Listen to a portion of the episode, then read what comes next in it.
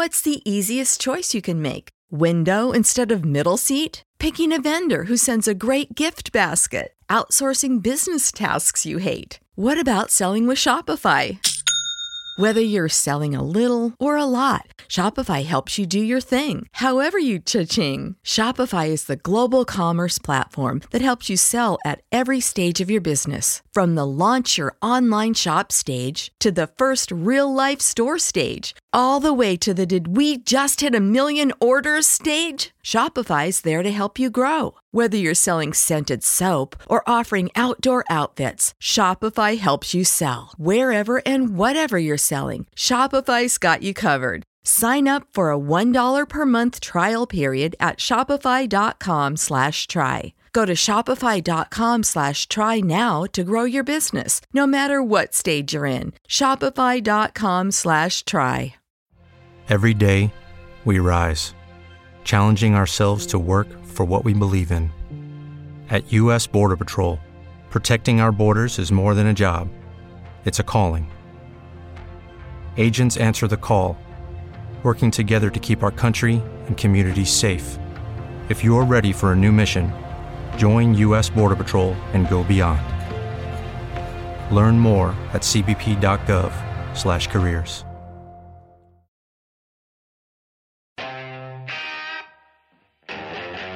Middle call, baby. Hey, what's up, everybody? I'm Guy. Texter there. That's John. I was going to call myself John Schefter. Texting on the air. Schefter, Schefter has normalized texting while on camera. Woj and Rap Sheet piggybacked off his uh, Yeah, who did it? his first? normalization of the phone on uh, Normalization, on- that's on right. TV. The key, the two phones stacked. Did Schefter ever answer the phone on TV? I feel like he did once. Did you see that clip? I think it was was it Mother's Day? No, Mother's Day hasn't happened. Christmas Eve or I should, New Year's Eve. LeBron playing video games. Uh, I didn't watch what was happening, but yeah, I did see it. Well, he's talking to his wife. He's playing, you know, Madden 2023 or whatever. And he goes to like text when he pressed pause. I swear to God, I think he had three phones. I just don't know what you would need uh, three phones for. Uh, yeah, it's weird. I you've been watching any of Jack Ryan on Prime? Have I? Okay, there's one thing about the show drives me nuts. One thing. Are you up to date? Uh, on the latest season, I've watched five episodes, so I have not finished it. If that's what you mean. Yeah. Well, I just meant like I, I didn't. Sometimes you, you didn't know if you were on season one, Yes, I know. I, I have started shows five years behind. That's true. five. Sopranos. One episode left. Uh, one thing about Jack Ryan drives me crazy. This guy is a super secret spy. Okay, he moves in darkness and silence, and yet he texts with the haptics on.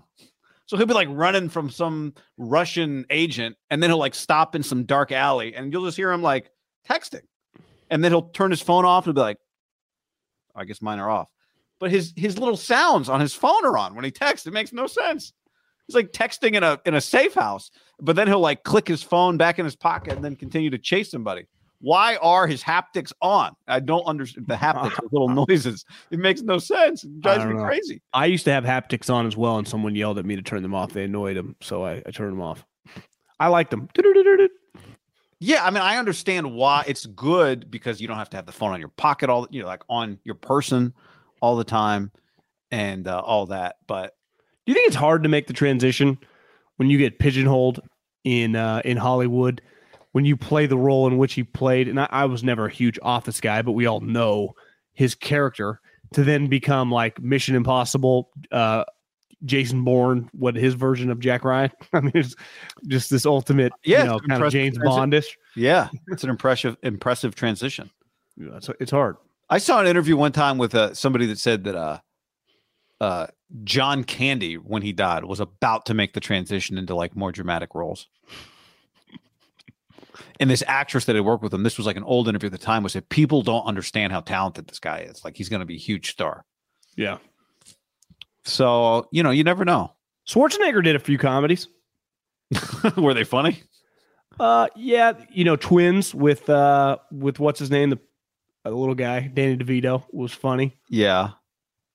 I feel like he's done some other ones that were, you know, yeah, he's know, I'm talented. pretty sure he turned down some huge movie actually in order to do a comedy.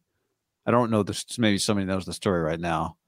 But uh Like, could Jim Carrey play in something serious? I guess he has. yeah. I mean Will Ferrell has. Think about that one. Will Ferrell did that show with um Paul Rudd. The Haven't seen it. Uh, it was on Hulu or Apple Apple Plus, where he's um, uh, yeah. Well, Paul Rudd is his like manipulative um, uh, uh, psychiatrist. Very dramatic, extremely dramatic. Did you ever watch the show with Steve Carell where he's uh, locked in the basement for 10 episodes on Hulu? No, because you told me Yeah. I watched the preview and I was like, eh, and then you told me it wasn't that great. So Shrink Next Door was the Will Ferrell show. Don't waste your It, time. Shrink Next Door is good, but it's just I felt just this. I mean, so icky. I was just oh, just he's just getting manipulated. It's just it's very good though. Very good. Check that Oh. out. Yeah, we are sponsored by our friends at Tito's. Tito's handmade vodka. Big weekend of uh, football. The national championship is uh, coming up uh, next week, and uh, there's a lot going on. The playoffs are ahead, or just nothing, just hang time. Maybe you're watching a show, relaxing, whatever it is. Do it with our friends at Tito's Handmade Vodka. Yeah, we like to call it, or as I just named, Wet January. And um, that is where our friends at Tito's play a big role in our life. And whether it's Thursday, Friday, Saturday, Sunday, Monday, Tuesday, you name it, Tito's is there for you. Whether you're going out this weekend with your family, significant other, your wife, your brother, your cousin, your buddies, Solo mish, solo mish. There's not. I I never ever look down upon a solo. I love a good solo mish at the bar at a restaurant. Yep. It's actually one of my favorite pastimes in this world is to do that. good time yourself. Sometimes you luck into like a really good conversation with an interesting person. Yep. Sometimes you don't. Uh, it's, it can, it's risky, you know.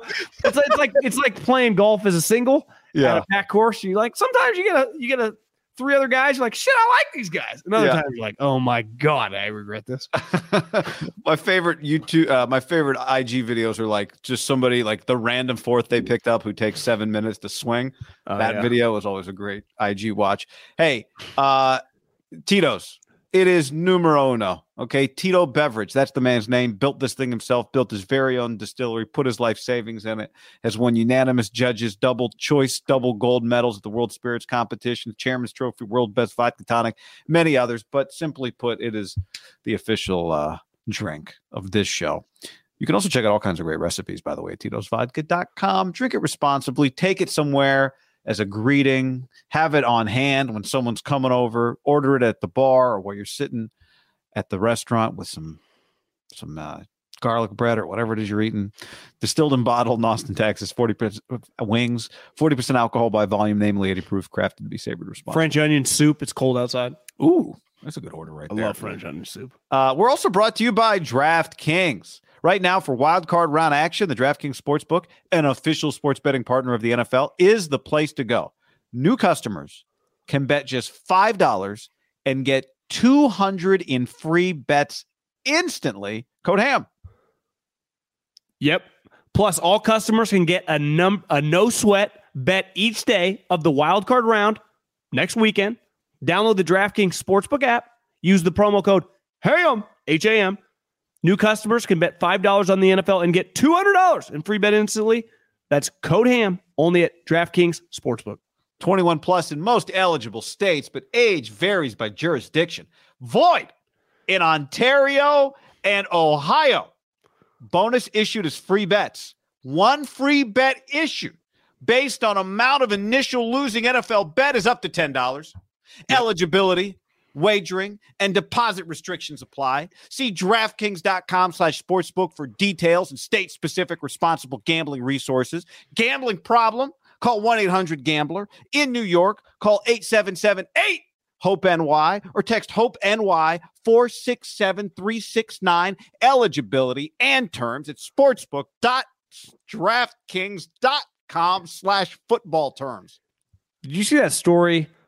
It would have been last week which was kind of funny once the game played out because it was a massacre. Drew Brees was added as an assistant coach to Purdue. And because he's got that deal with like, I, we're not, no free ads here, whatever the gambling company is, which is not our gambling company.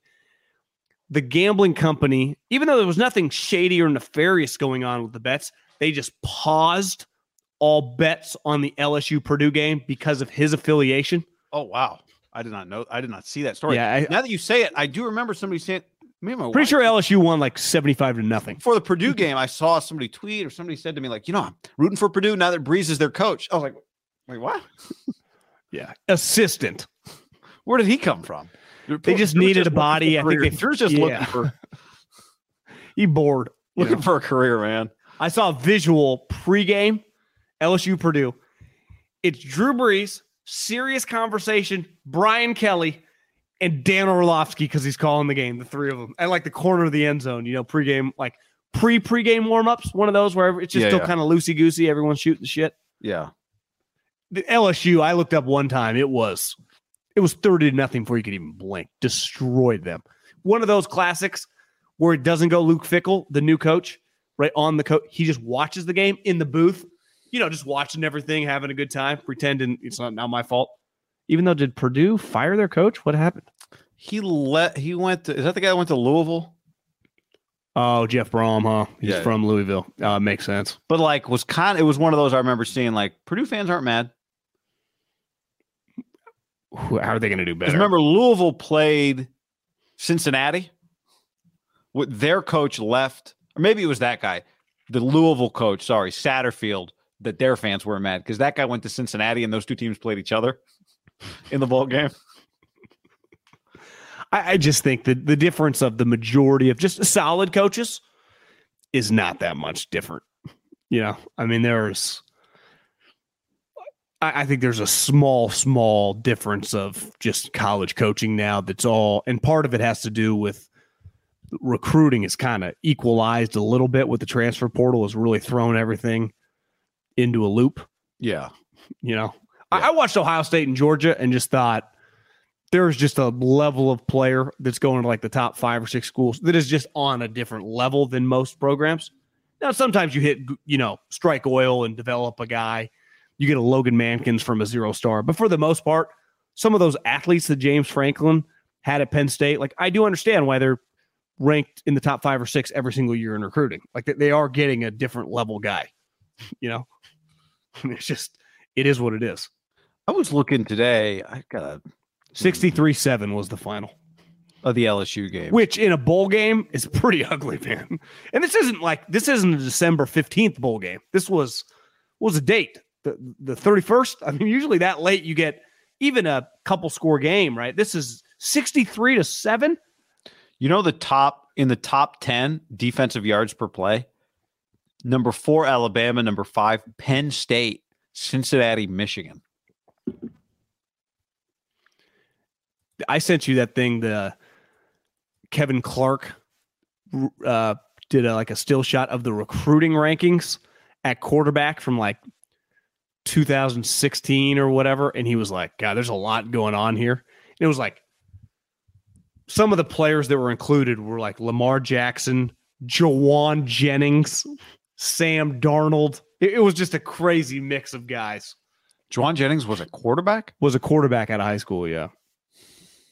Where did he went to Penn State, right? Uh, no, he went to Tennessee. Remember? Oh, oh, sorry. Different. I'm talking the 49ers, Jauan Jennings. gotcha, gotcha. Not the Saints, Juwan Jennings. No, here he tweeted. Oh, he tweeted it because Jarrett Stidham, the 2015 class, he just quoted and said, "There's a lot going on here." Number one, Jarrett Stidham. Number two, Kyler Murray. People forget Jarrett Stidham originally went to Baylor and then transferred to Auburn. I'd forgotten that. That was eh, that was A&M Kyler. This was A and M Kyler. Okay. Brandon Wimbush. I remember the name, player, Notre Notre, Dame. Dame. Oregon, Travis Jens- Johnson. J Name a O? N S E N, yeah. Yep. Number five, with. overall quarterback, Jauan Jennings from Tennessee. Number six, Sam Darnold, San Clemente. Number seven from Athens, Ohio, Joe Burrow, Ohio State. Tennessee got two quarterbacks. They had this other guy, Sheriron Jones. Number nine, Lamar Jackson. Number 10, some guy no one's ever heard of. What's the name? Uh, Josh Pellerin, Ole Miss. Pretty Crazy. crazy. list of guys. Wow. Jauan Jennings. Wait, did Jauan catch the ball or throw the ball week 18 last year? He caught the double pass Who caught it? Yeah. because my buddy Scotty, who listener to this podcast, Scotty Raver, was like, I wonder when Kyle busts out the Jauan Jennings throw.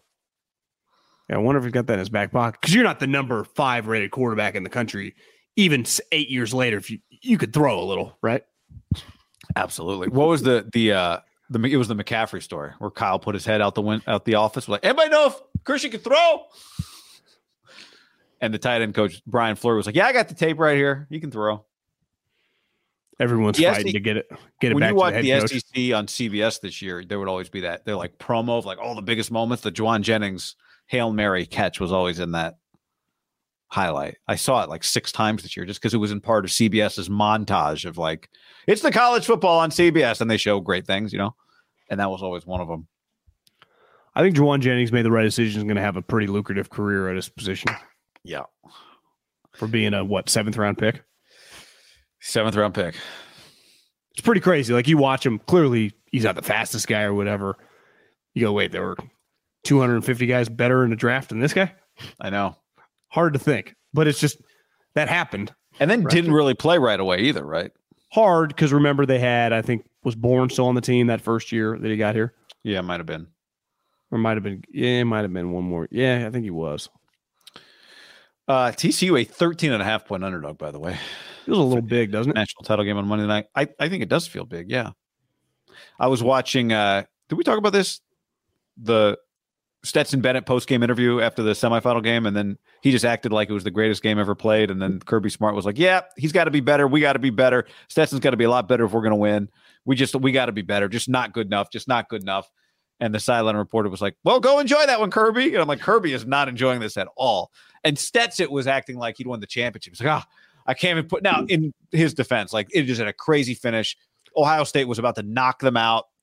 Their season was done. The guy missed the field goal. So it was a pretty dramatic, dramatic. He made he had a he they blew a coverage, but he threw a dime on a a big bomb, and then he Yeah. threw a game winning touchdown. Which, if I wanted to nitpick on that, and I was I was like bedridden, but there were 55 seconds on the clock, uh, uh, you know, on the game clock, and there was 14 seconds on the play clock. It's like that's why are you snapping the ball so early? Because clearly they were in Yeah. that weird spot. You had to score a touchdown, but you weren't in a huge rush. They gifted them an extra minimum 10 seconds. well, and Herbie made the point. Like they cut to him on the sideline, Stetson, and he's like, "St- right now he's got to be thinking about how they didn't take enough time off the clock. Good point by Herbie. He's had a pretty good run as a walk on quarterback, wouldn't you say, for an SEC player? Yeah.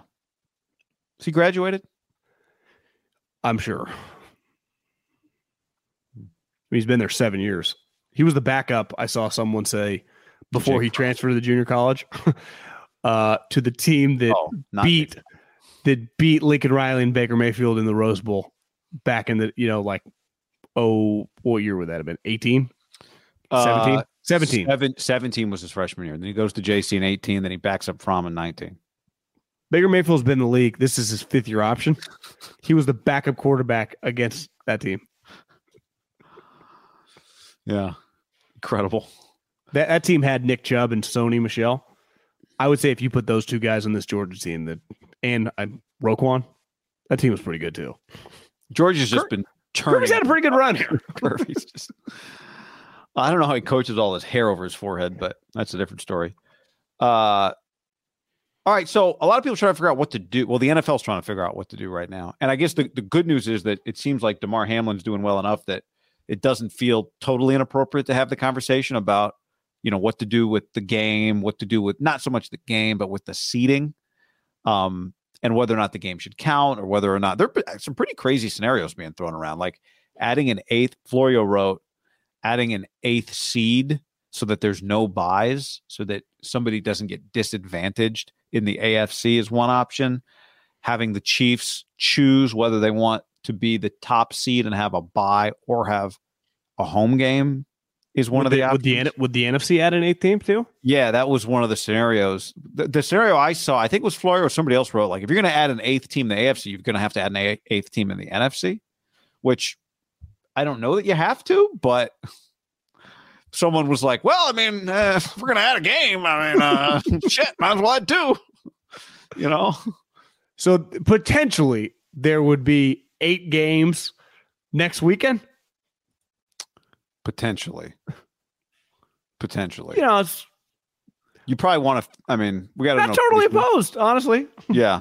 That So you means do- what do you do? Three, four, know what do and, and one. Do you do two mon- doubleheader Monday night? What do you? would it guarantee that is there could the loser no could the loser of detroit so it would guarantee that the winner of the detroit green bay game would get in even Mm. if seattle won earlier in the day No, because Seattle would be in. So it would be. but i'm saying if you added an eighth team and then detroit beat green bay detroit would also be in that seems a little extreme.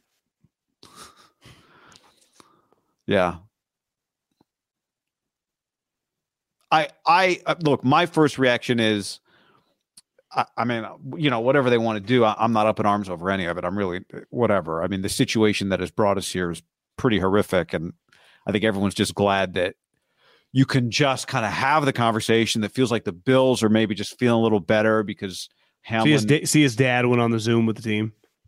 no, I did not see that. What did he Hamlin's say? dad. uh, Was that today? talked To him. Uh, either to, it might have been yesterday, but That's fair. That must have been pretty emotional, but also very cool for them. See Zac Taylor say that Sean McDermott looked at him like, "I got to go to the hospital." Like, yeah. Yeah. So i like to me the the the easiest solution i think is just to say that game's a no contest. You didn't play it. No contest different than a tie. If it's a tie then it's a little bit different because i think you get like half a percentage point or whatever for a for a tie. Um so you say no contest and those two teams just played 16 games this year and whatever the winning percentages are the winning percentages are yeah. You, you said that's the easy decision. I disagree. There's no easy decision. You know, just to say that things are no. I just think it's the easy. Well, I think it's easy in the sense that it creates no other. You don't play another game. You don't. Nobody has to make any other decisions. It's just as simple as math. Like the game didn't get finished. It's a no contest. So let's just do the math on who's the one seed, who's the two seed, who's the three seed. I, I think the hard part about this is, unlike the NFC, and we'll get dive into like the Eagles and the Niners didn't play, the Niners and the Cowboys didn't play, the Niners didn't play Minnesota. You know, there's just there's a lot of unknown going into this playoff, right? How the how the games are going to look. We saw the Bills beat the Chiefs. We saw the Bengals beat the Chiefs. We saw we, we didn't get to see that game play out on Sunday night, but it was it was gonna be played, right? That was the coolest part about the AFC is like all the heavyweights played each other this year. yeah, And I think it's pretty clear the Bills and the Chiefs. Remember how even though they weren't in the same division, obviously, but they just played each other every year our entire life was Peyton, you know, the Colts and the and the Patriots play each other every regular season. Like that's that's going to be the Bills and the Chiefs. You could even say that's probably going to be the Bills and the or the Bengals and the Chiefs, and maybe even the Bills and the Bengals moving forward. Like there's just just, those, keep finishing first place, you just play first place schedules, so you play each other. and it's just easy to rig it where you're just always going to have those three teams playing each other. Specifically for the Bills and the Chiefs, I guess the Bengals every once in a while, right, might not win the division. I mean, the Chiefs, Chiefs are winning this bad boy another seven straight years, as long as Andy and Mahomes are erect. But and the Bills too. I mean, they're they're not going anywhere.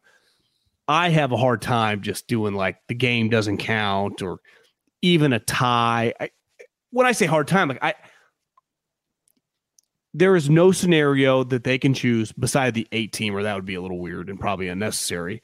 That I'm going to complain. If you just say the Bills got the number one I'd be like so be it. If you say that they do the thing where the Chiefs, you know, pick and the Bills pick like the game theory thing, like you get one, you get the other. Like one gets home seat, one gets home field, the other gets, you know, it's kind of like uh, What about everyone's calling it the game theory thing. The, yeah, the uh, the coin flip. Nothing's going to bother me just because this is a situation, and there are going to be people up in Well. Phil- Phil- Philly will be bothered, right? If somehow Philly loses a bye, if the NFC adds an if you do that. I know you said you didn't like that scenario. Th- that feels the like the most unlikely and crazy. That's the one scenario where I think a lot of people would be like, "What the fuck? W- why are you overcomplicating this?" Yeah. And by the time you're listening to this, if you're not watching or listen, if you're not watching it live, there may already be a solution. I saw Schefter say there might not be a full concrete solution potentially till Saturday morning because there has to be one before the games play. yeah. You know, And there's two games on Saturday. kind of important. Somebody Now- brought up a, a neutral site thing too. What was the neutral site scenario? That the AFC Championship game would be played at a neutral site. Yeah. But that also assumes that like Chiefs and Bills take care of business. You just never know, right? Right. Right. What if the Chargers end up in the game? They're like, wait a second. What? Well, I guess. Well, they, they would be on the road. Yeah, you wouldn't play. depending on who they played, what if the Ravens knocked off some people or Right. I mean, those are two 10 and 6 teams right now with the five and the six seeds. which feels unlikely. But anyway, you don't like calling it a no contest. Yeah, I, again, I'm not gonna. I, I don't like just pretending like the, the doing the the percent, the winning percentage, Yeah. and you know, I- to me, you just give it a tie if you're gonna if you're gonna count the game. That, that's fine for me too. I just I don't know. I'd have to do the math. Like it does. It does potentially give you a little bit of a different win percentage than calling it a no contest does. Yeah, well, the You know Chiefs I win mean? this weekend, which they're going to. It would they're going to be, I guess, unless They'll the be Bills had fourteen and won. three. Yeah, I should say it for people that aren't looking at the stand. The, the Chiefs are fourteen and three. The Bills are the two seed right now. They're twelve and three. Assuming the And the Chiefs Bengals win is the argument between the Chiefs and the Bills, and the Bills win too. If they both had won, it's their argument. that the, the Bengals. It's not like they all had the same record, right? Right. Right. Right. Because the Bengals would say we had beat the Chiefs Cincinnati would say, "Well, we were winning the game. If we had won, at we could home. be the two seed. Hell, if the Raiders beat the Chiefs on Saturday, why are you looking at me like that? Uh, It's happened know, before. so Chiefs are not totally locked. I mean, for a 13 and 3 team, they're it's weird. Um, but yeah, I mean, you're saying you would give some benefit to the Bills just giving giving everything they've been through. Again, that that was a take. I mean, I, I wouldn't argue against it. I think that you know the Chiefs would be like, "What the fuck? Like, let's." You know, Yeah. I mean, There- There's no right or wrong way to do this without pissing people off. That, that's my ultimate point. And this is not a situation. Some of these it feels like the league creates when they get into their, you know, their hands dirty on the suspensions, and then they got to take stuff back. It's like you're creating these. They no one created the situation. It's a freaky deal. The only thing that matters is fucking guy's health. The the the head coach told the other head coach, "I can't keep coaching the game." like th- this is a it's I think the word unprecedented almost gets thrown around too loosely. This truly was because we've seen like it. It the NFL doesn't stop for anything. right. They, they, they were the league that like we're not doing no bubble. We're not stopping. We're fucking pedal to the goddamn metal. The 49ers moved states to keep on rocking and rolling. And that that league sets the tone in America in terms of viewership, in terms of importance. And I this is something that's out of every human's control. I saw it's pretty cool that thing's going viral of the trainer that did Yeah. see Yeah. like it's just it's a hard one to argue you know even though someone like who goes first on first take or get up and just goes nuts about the decision on monday morning Is Shannon going to be there? Uh, Whichever one he's on. well i could i could also see will skip tweeting something about the decision you know and maybe bringing him back into not shannon but uh hamlin back into it you know and then people getting mad about his tweet let's Oh, oh, oh. That's definitely on the table. because I saw Maria was asking me, she's like, you know, I'm seeing all this stuff on Instagram about Skip Bayless. I don't really understand. Like, I, I don't. I, can you explain it to me? I'm like, well, Skip, you have to put him in his own category. He's hated, so he he dipped his toes in the water on something where everyone just wanted it to breathe. Even the crazies on Twitter just let everything breathe. He couldn't help himself, but people already despise this guy. So it was easy for everyone to talk unlimited shit. Because I've had a lot of people in my DMs like, was he totally crazy? Like this is an enormous I elephant said in the on room. the last podcast, he he was. I actually kind of buy his explanation. Was I was not saying they should keep playing. I was saying the opposite. And the argument just for any simple-minded, normal human being is like, it's just, can we just give it? Yeah, The guy's fucking laying on the ground, Skip. Right. The argument is, hey man, you know what you're doing. That's the argument, right? Just stay out of it. Just chill. and I just- wonder on that specific thing, maybe he just does know what he's doing.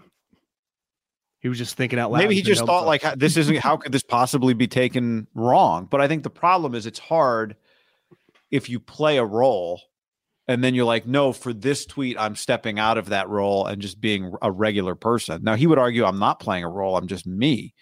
Right. But that's tough where it's like you, I'm a be- you believe that, don't you? that you believe he believes a lot of his takes. I think so, yeah. I saw a meme yesterday that was like, uh, I guess yes on yesterday's show with Shannon. Skip defended LeBron, and it was like Skip is so scared of being canceled that he's even now on LeBron's side.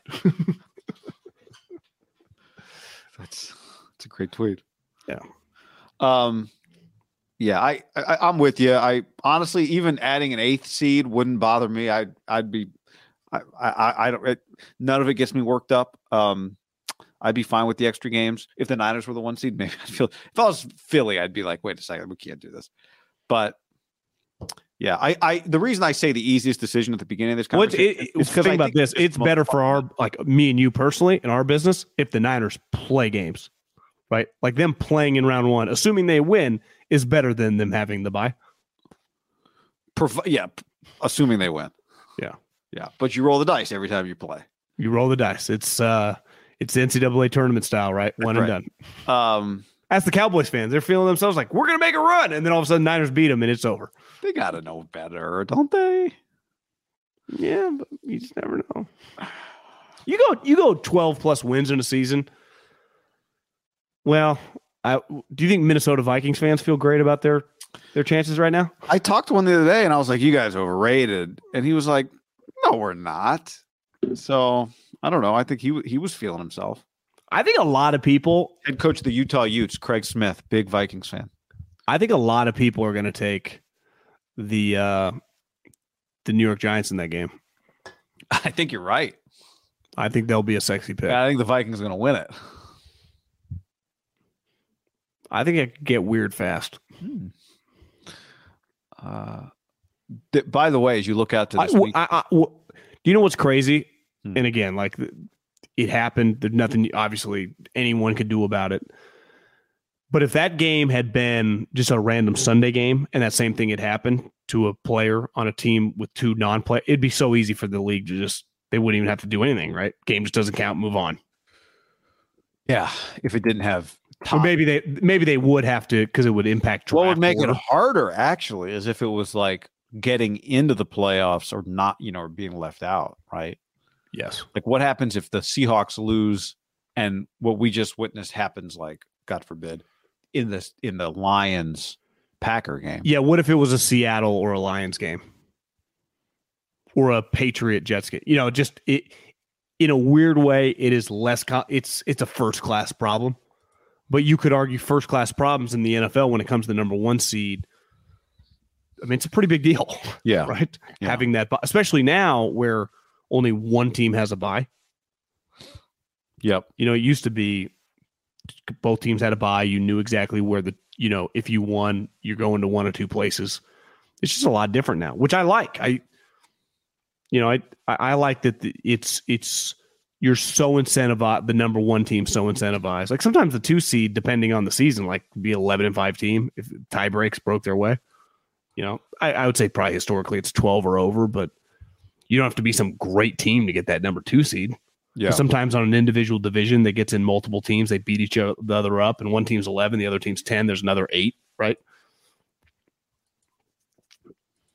Like the number one seed should be to me well rewarded over the two seed, and they were basically equals.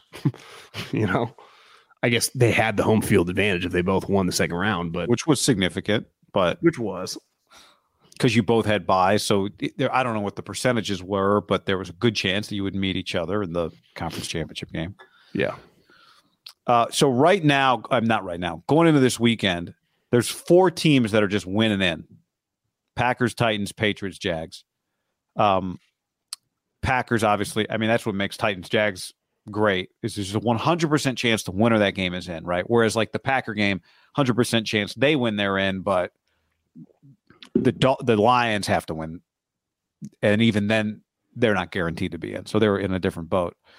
Two teams are guaranteed to be out if they lose. The Lions guaranteed to be out if they lose. The Dolphins guaranteed to be out if they lose. If the Dolphins win, they play the Patriots. They still need a little. There's a. They still need a little help, but They need the Patriots to lose. oh, that's right. They don't play each other. Sorry, Patriots Yeah. play the Bills, so the Dolphins need the Pats to lose. So the Patriots um, control their own destiny, right? Patriots control their own destiny 100%. They win, they're in. Packers win, they're in. And then the winner of Titans, Jags, they win, they're in. That simple. And this is, I would say, a little bit like when Jay Bilas and some of those guys argue over the last team in in football. Like a lot of the teams we're naming, beside Aaron Rodgers, I would say are pretty irrelevant to the scheme of things. And most people believe that this Packer team, and I'm not far away, I just I take them seriously because of their quarterback and the way this league works. If he gets hot, now he's only thrown four touchdowns. I saw someone say in their winning streak. So it's not like he's thrown 10 touch. It's not like they're eviscerating. They're scoring defensive touchdowns. You know, Rich has got them dominating on special teams, blocking punts, kicks to the house. It's a it's a team effort, which I would say I've seen the 49ers win some playoff games. Sometimes that's better. That translates sometimes than just like all depended on one individual. Totally. Because I because I know at any moment he could throw three or four touchdowns. Well, to me, it's like if the Warriors somehow made some run, if they won their conference with like uh, in the regular season with Steph averaging 22 points a game, you'd be like, oh shit, what happens when Steph scores 35? and Because I I'm know what saying- Aaron's gotten them. the 49ers, what would you guess? Seven point favorite against the Packers? Yeah. Well, like they're going to be an enormous favorite. So I'm not acting like Vegas is going to favor them. I think a lot of people are going to bet on them. It's just not your typical enormous spread, right? It's it's just not. Even he has had playoff success. I get it. I, I'm not going to. I'm going to go in there with just thinking like this is a serious fucking game. Where I would not. I would not view the same thing against Seattle. Rodgers' last three games wins in this uh, well four game winning streak. 182 yards one touchdown no pick. 229 one touchdown one pick. 238 one touchdown one pick. 159 one touchdown no picks. If you looked up last game, it was a lot of the defense all sprinting to the end zone to take their pictures. and the picks. kickoff return for a touchdown also. And the kickoff, for that they went they went they went 105 kickoff return touchdown 75 yard interception return some field goals yeah Honestly, I would rather play Minnesota week one than than Green, green Bay. bay Yeah. Uh that's tough. I mean, in in a weird way, I agree that the Packers are better. I I just think I'm I'd be a little worried about Minnesota's offensive personnel, I'll, I'll even though I think Kirk they're so flawed. I'll play Kirk Cousins. Yeah, that's other way. fair. It's just Well, I- that simple. It actually leads us to a perfect today on the television and then on the internet. Shady McCoy, LeSean McCoy, said that he thinks the Niners are not great. The statement was made. The Niners, we all think the Niners are a great team. And Shady went, whoa, whoa, whoa, hold on a second. I don't think they're a great team. How are they a great team? When they played another, and I'm doing Shady here, he went, super great team. The Chiefs, they got blown out. Quote, they got blown out of the gym, is what he said. Now, you always want to tell me, this is Shady was arguing with them, like, hey, you guys say the Eagles haven't played anybody. The Eagles He's an Eagle. He's an Eagle homer. Even So- though he got traded, he said, well, uh, they must be taking care of him, tickets, that kind of thing.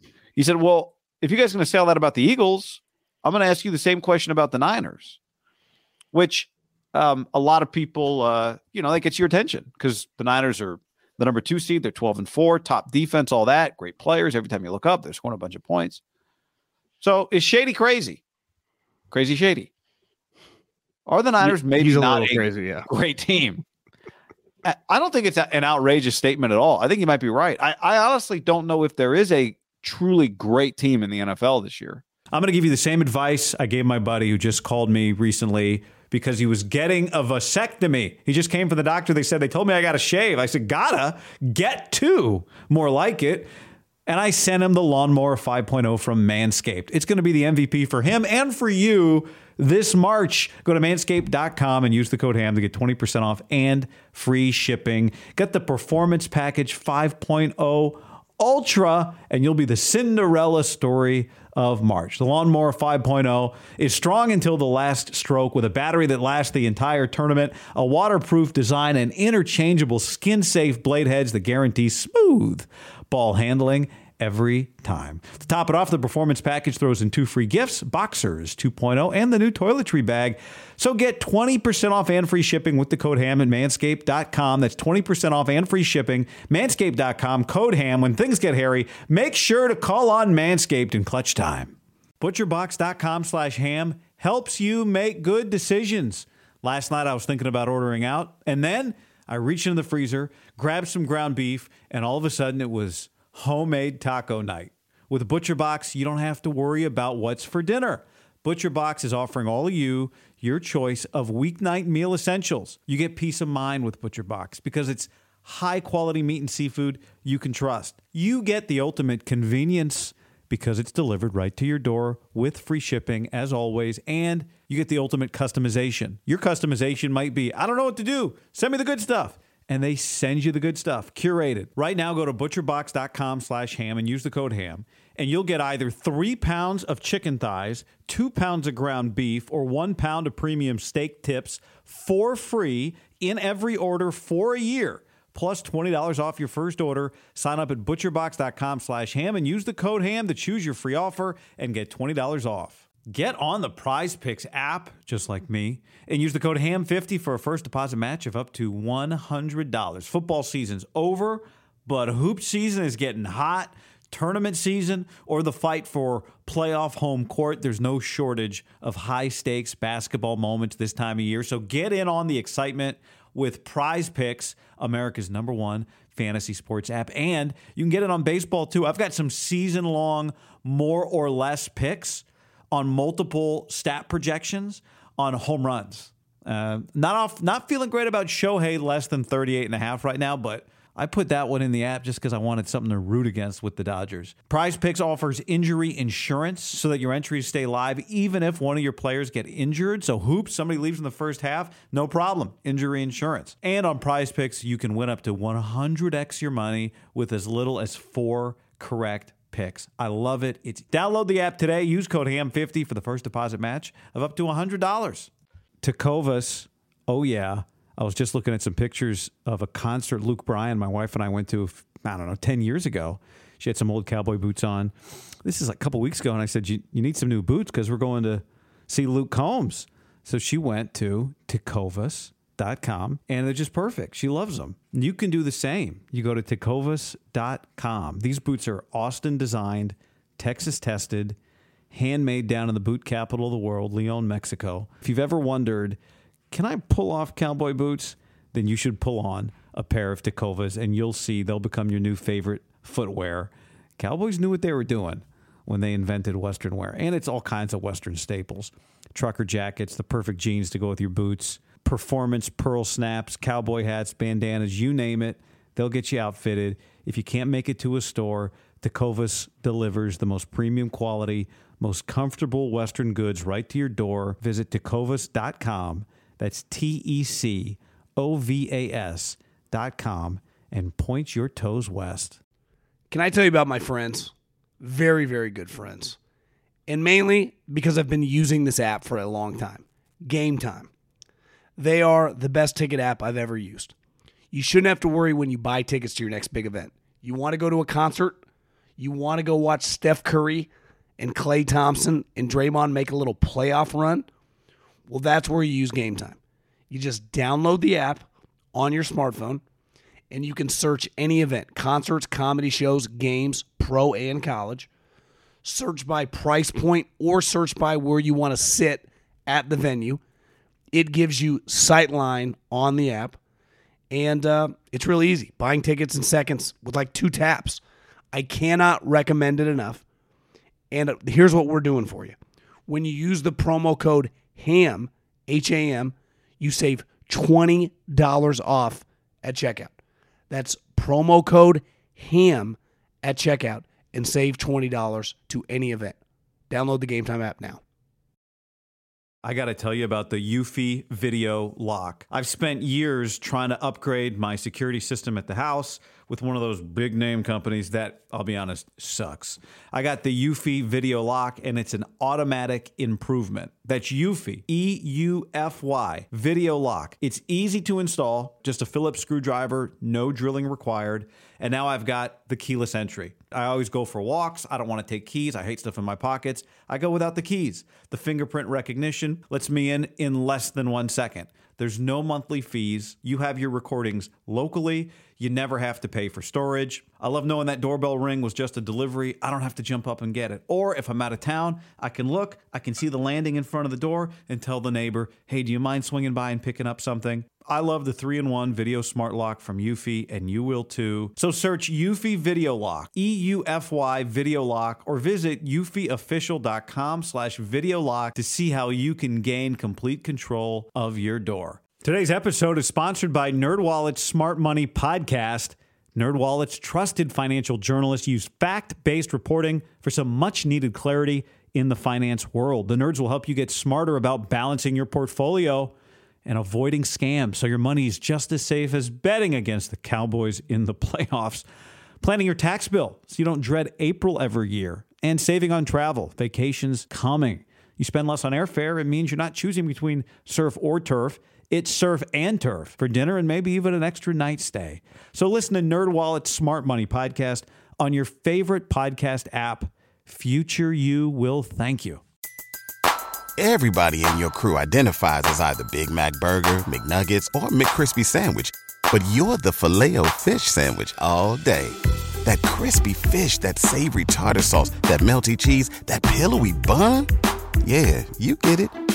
Every time. And if you love the filet of fish, right now you can catch two of the classics you love for just $6. Limited time only. Price and participation may vary. Cannot be combined with any other offer. Single item at regular price. Ba da ba ba ba. The Chiefs can be a little wonky, even though they're 13 and 3. I mean, that's Well, if, if the great team would come from the who, if you were to beat those teams, right? If the Chiefs beat the Bengals and then beat the Bills and then beat the 49ers again, they had a great season, right? At 17 and 4 or whatever their final record would be. With the Bills beat the Chiefs again, beat the Bengals. To me, the AFC team resume, same thing with the Bengals.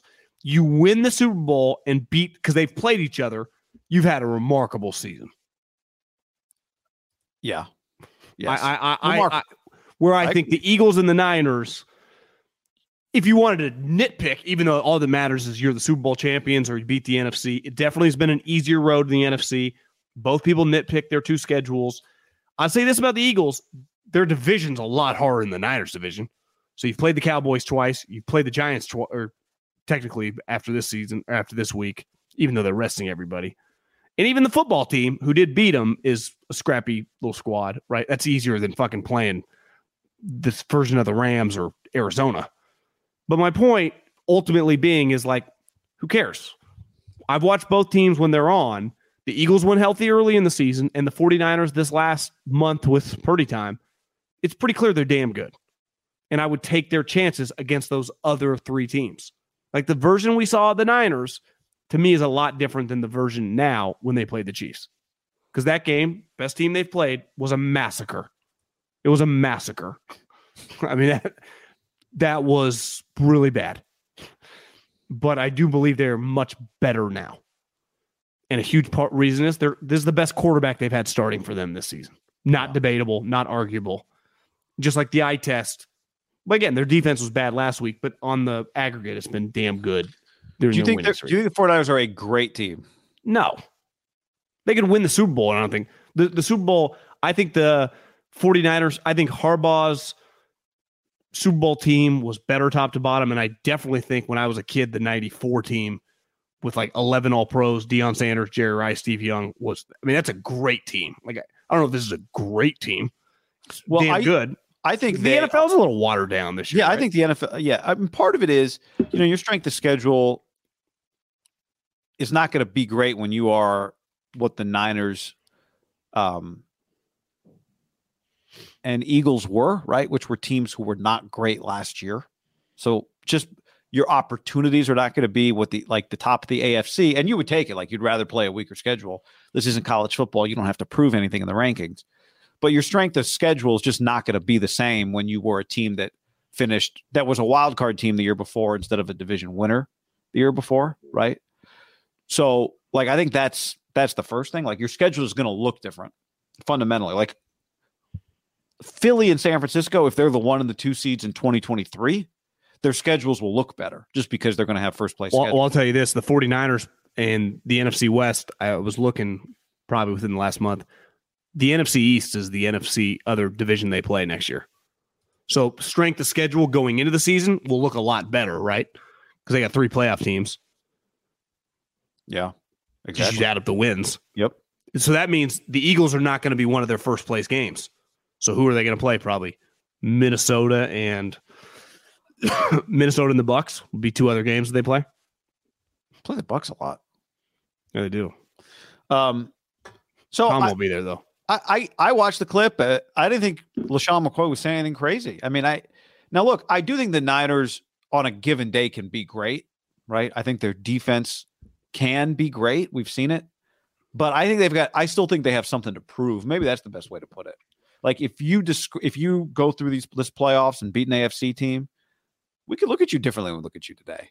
If you're great, if you beat the Bills or the Chiefs in the Super Bowl, like that changes things. If you beat Philly on the road, that changes things, you know, in terms of perception. Not that any of that stuff really matters.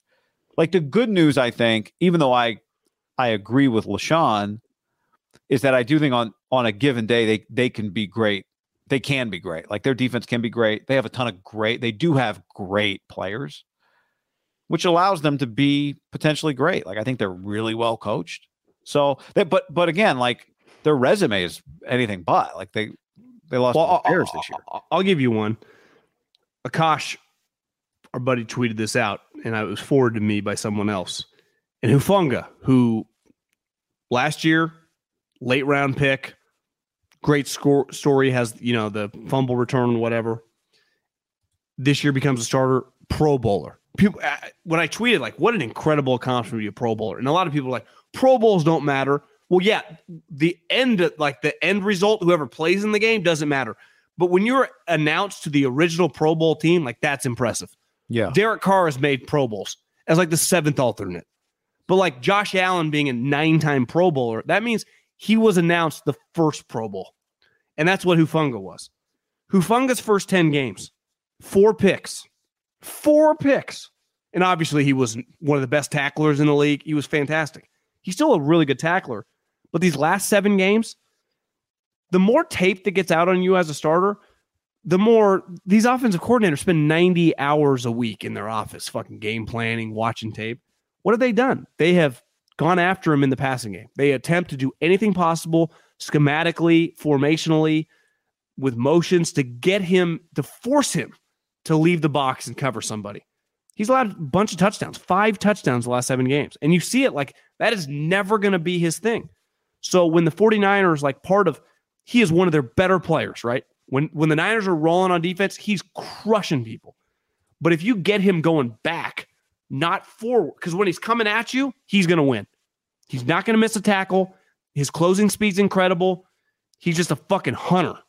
When he goes back, you know, like he's got to play like Ed Reed or just got to play like the position calls for sometimes, he is disadvantaged with speed. And that's, you know, game one, you play the Packers. You know, do they, I guess, th- their tight end, I don't even know, uh, Marcedes Lewis and what's his name, Anya. towards ACL last year. And then you look at the Cowboys, they got, you know, uh, what's his name, who's actually a pretty good player, their tight end, 80 uh, Schultz. You know, the Eagles Goedert's a really good player. So, like, you do face, and obviously the AFC's got a ton of tight ends, right? I mean, the Bills, Knox, we know, I mean, who the Chiefs have. I don't know, one of the greatest tight ends of all time. Like, that is a position. You, uh, what did we say the other night? Like, obviously Davante killed them, but God, thank God they didn't keep going to Waller because they had no answer for that position. They're going to struggle with covering that guy. So I'm just nitpicking like what could derail them. Like being a great team, you don't really have a weakness. That's why I go back to the 94 team. They did not have a weakness. Their, their running game was unreal because their offensive line was awesome. Their quarterback was mobile, and they had Ricky Watters and William Floyd. They had Brent Jones, Jerry Rice. Then defensively, they, their rookie was Bryant Young. you know, The, their linebacking corps was fantastic with Plummer and Ken Norton, and then their DBs led by Deion fucking Sanders.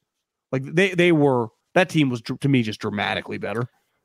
Yeah, It was one of the all-time great Brock teams. Purdy's playing really well right now. Time will tell us whether or not you know they have a great quarterback or not, or a really good quarterback or whatever. We'll find out.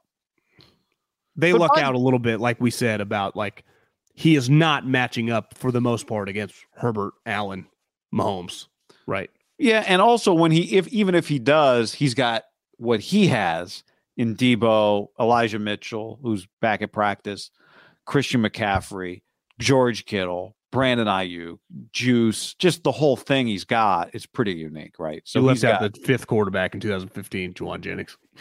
Jauan Jennings on every uh, two, twice a game will catch some crazy third down. So now look, they're they're number three in DVOA. They're number one in in uh, defense. They're number seven in offense. P- part of my ultimate point is that's it's fine. You don't have to be an all time great team this year to win the championship. I don't think because I don't think there is one 100. in the league this year. So it's okay. You I don't look at them any differently whether you tell me they're a great team or not. Well, I saw someone comparing, like, stop talking about the 80s and 90s in the chat. You you don't you don't play those teams.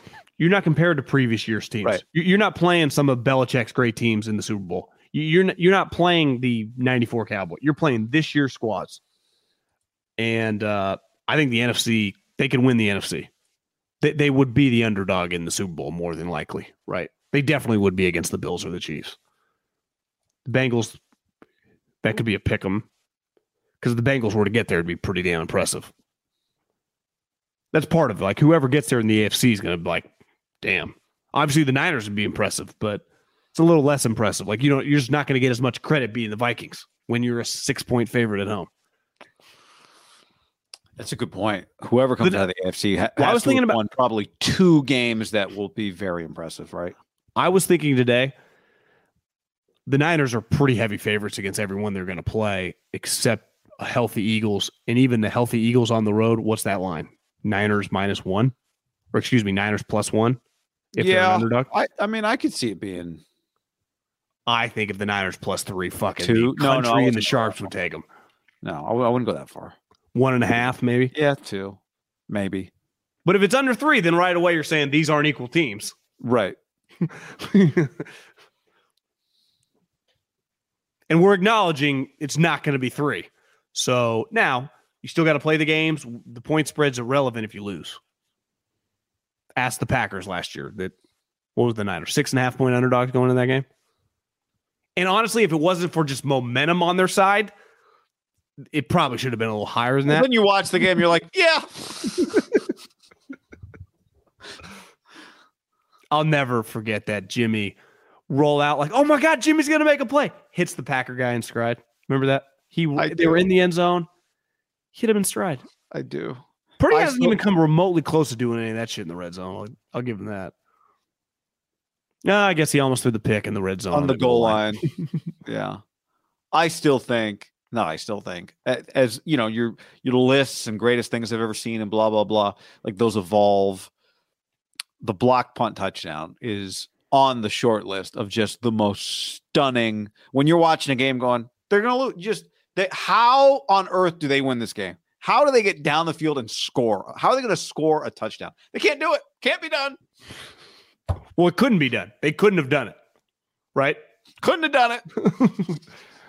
But they had Hightower, bro. He was scheming up. The Hightower, man. yeah. You know, if you're gonna get fired, aka leave that for another Travis job. Chikawa's home runs probably up there. And like how like this it's all they can't. Yeah. Sorry, if you're gonna get fired, go out with a bang. You your unit has one of the great moments in the history of the franchise. Yeah. on the road. I do think Yeah, on the road, place. on the road, victories are, especially in the right environment. I remember Harbaugh won an on the road game at Carolina. It ain't the same. Like you went on the road in Philly, in Green Bay, you know, in the AFC, in Buffalo, in Kansas City, in Pittsburgh. It's it feels extra good, right? Because obviously, if you're on the road, that means you're fucking the underdog. you know, that's the thing. It's a double whammy. Like you're not going on the road in the NFL playoffs. Like, oh yeah, we're favored by five. Everyone, But I think win. like And now it's not going to transpire, but if they were to go to Minnesota, they'd be favored. But that environment would feel pretty special. Well, that environment leading up to kickoff, that 10 minutes before, and when Fox pans to the Skol chant would be incredible, right? All purple, all perfectly timed. It feels like everyone's arms are moving at the same speed. They'd have like uh who would they have in there? Fuck, I just roll back out Bud Grant, have him, you know, shooting the cannon or whatever they do. Oh, oh, oh yeah, yeah. Byron Buxton. Yeah, exactly. You, I was gonna say Kirby Puckett, RAP, but uh you could you could have some Karl Towns, Karl Towns, KG. not Carlos Correa. Is he signed yet with anybody? Well, there I saw the headline I saw today was they're work him and the Mets are working through some things. Gotcha. So far I wasn't pleased with Boras talking some shit. Yeah. I saw the Yankees re-signed every general manager from the last 30 years. They got so Omar Minaya and they got Brian Sabean. Incredible. you just sometimes g- gotta have some scout scouts. Oh, That's your class. You think we're too analytical? Yeah, I know. We'll, we'll go throwback on you. We need some horses. uh, I wish they'd just gotten Bochy. That would have been perfect. God. So, John, coming up on uh, Sunday, it'll be Sunday, January 6th is Friday, 7th is Saturday, 8th. It'll be the 8th. The first game that Brock Purdy started was December the 11th. Now, he came in in the in the Dolphins game on the 4th. So, as we sit here on Thursday afternoon, we are basically exactly a month from his debut. Not his first start, but his his Miami game. And um, you know, I think when you talk about a guy having four or five starts, you think, well, by the fourth start or the fifth start, he's going to look a lot more comfortable. And what we've I've been blown away with is that uh, he looks the same like he looked 5 weeks or 2 years or whatever comfortable from the beginning. And I think one of the questions with him because it does it's the part of the scouting you can't really do it's the part of the combine that just doesn't exist it's the part of the tape that doesn't exist like who is this person what does this human have when we get him in the building that will make him different from another human and it, it, it the, the it it does feel like he's got it I think sometimes when you get a backup quarterback coming in, in this case, the third string quarterback coming in, you see the coach try to create the trust. Like they get up on the podium, they go, We believe in this guy. But it's like they have to say that. Where it's like, what are they actually saying in the locker room? I'll never forget Dick Vermeil saying, Kurt Warner's our quarterback and we will win with Kurt Warner. At the time, no one had ever heard of Kurt Warner. And he like spoke it into existence. And obviously, Kurt won the MVP and the rest is history. For the most part, it never plays out that way. Like, who knows what the hell Mike McDaniel's saying to his team right now? They know they're kind of fucked. I mean, they're signing Mike Glennon. Their quarterbacks are dropping like flies. who is starting the ball. game is it the college the I think it's the Skylar S- yeah, Thompson. Thompson This one, right when the guy came into the game, the game ended, and every guy on the defense, like to a man, it felt like I don't think they're just saying this. And the leader of the defense, the guy that speaks the most, was pretty outspoken of like, I think he's going to be fine. Plays against us every week. You're like, okay. I mean, these guys know him, they believe in him. But ultimately, it's on the offense. like they got to play with him. And I think pretty quickly from stories about like Trent Williams saying he like yells at guys in the huddle to a couple games of I, I saw Brandon Aiyuk's quotes after the Raider game of like, I don't know what more you guys need to see. Like we just saw him in the position, late game, tie game, down in the game, lead us down the field. George Kittle just saying like how instinctual he is when he rolls out on that pass that he threw for the touchdown. Basically, like he just keeps up his eyes. Like that's a trait that not all quarterbacks have. So the defense believed in him. Clearly, Kyle did, but it wasn't in the position like Kyle wasn't in position to be like, no matter what, we're going to win with Purdy, and that's not really his style anyway. But I think when and really their players, you know, Fred, George, Trent's not a huge talker, but the, I think the wide receivers will definitely speak their mind when needed. That when they spoke, just not even like overly glowingly, like, yeah, I don't know, this is this is Authentically. high- yeah. Because to me, he's passing like the eye test is pretty remarkable. So you know what you just made me think of is week two. Did you agree that a lot of coaches? I don't know if they're necessarily faking it, but they, they that's part of the gig. You got to like try to speak it into existence.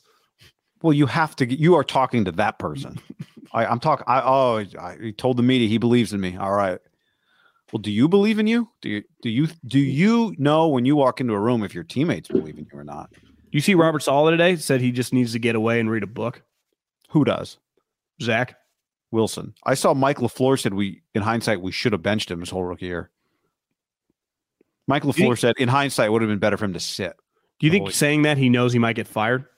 I think He's he's "Fuck it." feels to me like he's kind of like, did they tell him this guy has to play and the coaches didn't want him to play?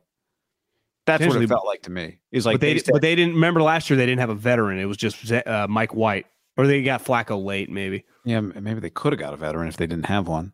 But what you made me think of listening to you right there was week two when Jimmy came in. And remember how excited everybody on the team was? And it was like eye opening. Like, oh my God, Trey Lance's season just ended and these guys are dancing around. But I think what it what it turned out, it had nothing to Dancing do with around, they almost did what you guys do at like Jewish weddings, where they put them on the fucking shoulders and dance around. It was- it was that close. uh, did you hold the did you hold the chair at my wedding? oh yeah, I'll have to check the photo on that. Um, but it, it had nothing to do with Trey. probably really. on her. I just you, you can't afford, you know, got to put yourself in a position where if it does go down, you want the lightest possible. I just remember feeling like the ceiling was like right there. Um, but it had nothing to do with Trey, really. It had everything to do with Jimmy and how happy they were for this guy for everything he's been through. And I, it was kind of similar for Brock. For these guys who love Jimmy, remember, they did not spend that game like crying over Jimmy. Now, they didn't have time to, but it was just eye opening to see this moment where usually your starting quarterback goes down. It kind of it's a hit to everybody, and then Jimmy come in, comes in, and the, it's just a party. Well, Brock came in when Jimmy went down, and it was kind of similar, right? Just like the first time, it had nothing to do with Trey. The second time, here's the guy that we know they love in Jimmy. He goes out, and they kind of had the same reaction to Brock. Now, maybe if the wheel continued on and Trey one day came in for Brock, maybe they'd react the same way for him too. I'm not saying they wouldn't. I'm just saying we've seen it twice this year, and we know what they think about Jimmy because they've been through it all with Jimmy.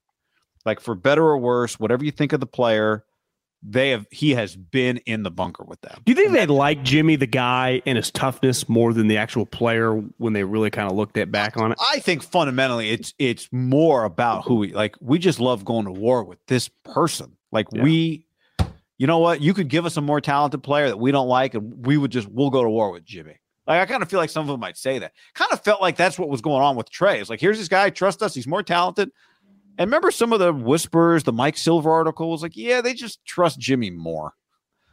And the trust is the thing that's hard to come by. And it feels like they tr- like I think what you're saying is like Brock somehow interactions in the locker room, answers in the film room, knowing what to do on the practice field, throws he made on the practice field, Well, how, how about how about in that Barrows article about like he's one of the last guys to leave because he like looks at that board double because he like wants to make sure I don't misspeak once I get in the huddle, knowing that it's very the offense very verbal. You know how mm. Kyle writes down the plays yeah. and like the last guy he just kind of stares at it. Now part of this probably is brand new, there's a lot going on. Kyle's, you know, his offense, you know, to read it's like reading Chinese, so it's like you got to spend extra time. But I thought that was just this guy takes it very seriously you know this is not sometimes i think you see guys that kind of feel it once they once they kind of think they arrived now it's easy for him not to think that. He ba- barely was drafted. I mean maybe that's a zach wilson thing. Like did he really work as hard as he probably should have? You know who knows? But i wonder if part of it is like this guy actually is pretty cool and he's a really good player. And then like part of our ethos as a team is we're just kind of grinder tough guy crazy motherfuckers and he kind of has that in him. And I, when you really look back at, because I saw someone on on Twitter was like, you know, I hope if this guy becomes a starter long term, they kind of retire the big cock Brock thing. And I, and I don't think it wasn't about trying to have some like juvenile nickname for him. It was more that like, no, we fucking think this guy's got a little shit to him. Like part of when they called, uh, what was BDE or what, what was Foles' nickname? Wasn't he BDN, like Big Dick Nick or something? Oh, it, uh, the E is for energy. Oh, yeah, BDE. But I'm saying, Well, but he was Nick- yes. I, Yeah. I think part of it, and again, he's tall. Who knows? He might be packing heat. Was more just like we can go into a big moment with this guy, with uh, in the biggest moments in playoff games, and we can compete at the highest level with this guy. It's it's actually a term. What it means to me, unless again they could be talking about their actual packages, which are enormous. Foles much more physically equipped to probably be pretty long, pretty more normal size human. So you never know uh, might have big feet though and big hands, something to keep an eye on. Is that I think they just think like this guy ain't scared of shit. And I think I wonder if the defense was kind of saying like, bro, this guy's fucking out there slinging in practice. Yeah. yeah. Well, we like mentally break a lot of guys. And, and I think Foles, which is weird watching him play now, it feels like this guy's terrible, but he really was pretty good those couple years with the Eagles. I think it was more of this like that that term symbolizes like this guy's got like this guy's not our starter. No one's ever anointed him, yet he comes in and he just acts like it. Yeah.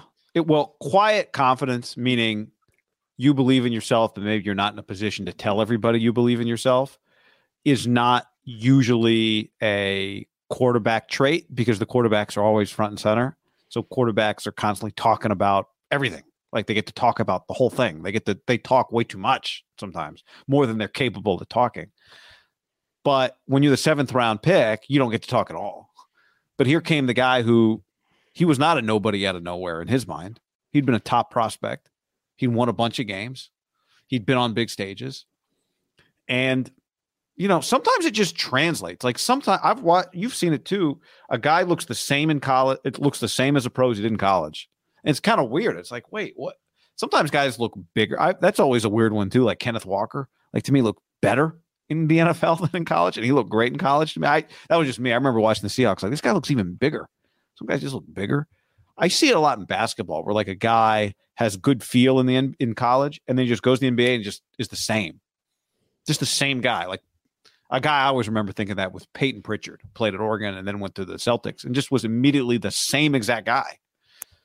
And I don't know. I it's it's pretty wild to see it play out because Wouldn't, I- wouldn't Dil- Dillon Brooks be a lot like that too? Yeah, Dillon Brooks is exactly that's another another Oregon guy. Those guys know how to play. Like Dana Altman teach you how to play, but I wonder if those guys all knew. It kind of feels like the point of this conversation when he came into the Miami game that they didn't have that many questions about how he would play, and maybe part of it is what you said. Like when you practice against one of the best defenses in the league, there's just a natural confidence that's going to come with that. Yeah, I mean, part all that stuff, all the stuff non-game is probably true, but then eventually, or not eventually. I mean, some guys eventually never get their shot, but when you are inserted into the game at quarterback, you kind of got to shit or get off the pot, right? Yeah, Like I'll say this: Jarrett Stidham immediately just changed the narrative of his career with one game, and if he just has another solid game, like part of football because you don't play that many games, and when you're a backup quarterback, we all see the stats. Like when a random guy comes in, you're like, "How many games has uh, Chase Daniel started?" And you'll look like one career game is 14 years. Like, how is this possible? Because when you don't play, like when you actually play, you either got to play good or you're gone you, it's you're almost better just never really playing. Only so many guys can kind of pull this Teddy Bridgewater. Like I don't think Teddy Bridgewater's any good, but he's like good enough that at least in some people's minds where he's going to survive a little bit longer. But he doesn't play well now, and he's injured all the time. Like to me, he's trending in the wrong direction fast. But if you put together good games, whether they matter, like Week 18, some of these games, like Nate Peterman, if he threw five touchdowns this weekend against the Vikings, even if they lost like 50 to 42, it'd be the biggest moment of his life because you just get film on game day. It's just, I pro, I scouted all these fucking teams pay all these people just to watch tape all day long. What are you watching tape of? They're fucking them in their classroom watching tape, you know, them, their, preparation on the practice field. It's just games. His games, you said this earlier in the week that there have to be people around the league, and I, I don't know what the percentage is of people that truly liked him. Like it's one thing to kind of like, I think this guy's a pretty good player. Like I wouldn't have drafted him, but I think he's a really good player. And then there's the next level of like, I not only thought this is a good player, I thought we should have been all over him like past the in the fourth round to be our backup. Like that would be to me conviction on a guy that is going the seventh round. Yeah. And I my gut would say that was a pretty small contingent of people that were legitimately willing to pound the table and say, I had no problem telling our GM, telling our coaching staff, I would take this guy on the third day of the draft. He can be our backup. I, my guess is that of all the people that watched him, whatever the pie chart is of the people that watched Brock Purdy, quarterback coaches, offensive coordinators, head coaches, GMs, scouting directors, pro scouts, college scouts, that 100%, my guess is that percentage is closer to like 10% than it is 30. And honestly, it might be under 10. I mean, people legitimately like, I will fight for Brock Purdy. But I bet there were some. And I bet the head coach was telling people, like, I'm telling you, this guy's going to play. Yeah. When he get, don't let him get it. That's my favorite quote. Don't don't let him get his shot because he's not giving it back. Because I think at that position too, you just see the difference. Like if a good pass rusher falls, like how'd you get this guy in the fourth round? Ah, he three felonies, right? How did that? How, fuck, how'd you get this wide receiver in the in the third? It's like ah, strength coach hated him. Strength coach hated him, shattered his leg, and uh, you know, a little issue that's never been reported that we found out about. Our owner doesn't even know. Quarterback falls. It's like you guys just don't think he's any good, right? No. Like you guys just don't think he's going to play. Because I would say right around the third round is like, well, he doesn't have the physical attributes, but he can be our backup. All those Sam Howells, Desmond Ridders, Matt Corrals. If you draft that guy in the third round, you think worst case scenario he's going to be a backup quarterback. I think Desmond Ridder. I mean, I've watched a little snip. Looks terrible. Now I didn't really like him at Cincinnati. Sam Howell, we'll see, right? Matt Corral hasn't played a snap all season. Will, the chance, Willis, Oh my god! I mean, he's just he's not even functional, right? Like you can't even play offense with the guy.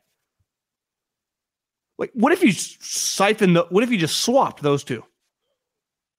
Titans aren't even in this position. They've already won the division, right? Purdy and Willis. Yeah, and the Niners are fucked.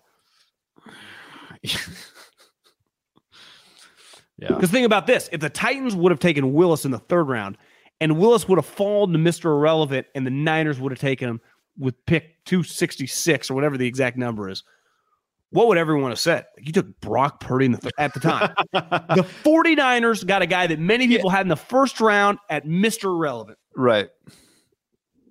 Well, but then the standard for how good you have to be also changes. It right? changes for sure, but if Mac Jones had been a fifth rounder, everyone would be like, God, what a pick by Bill.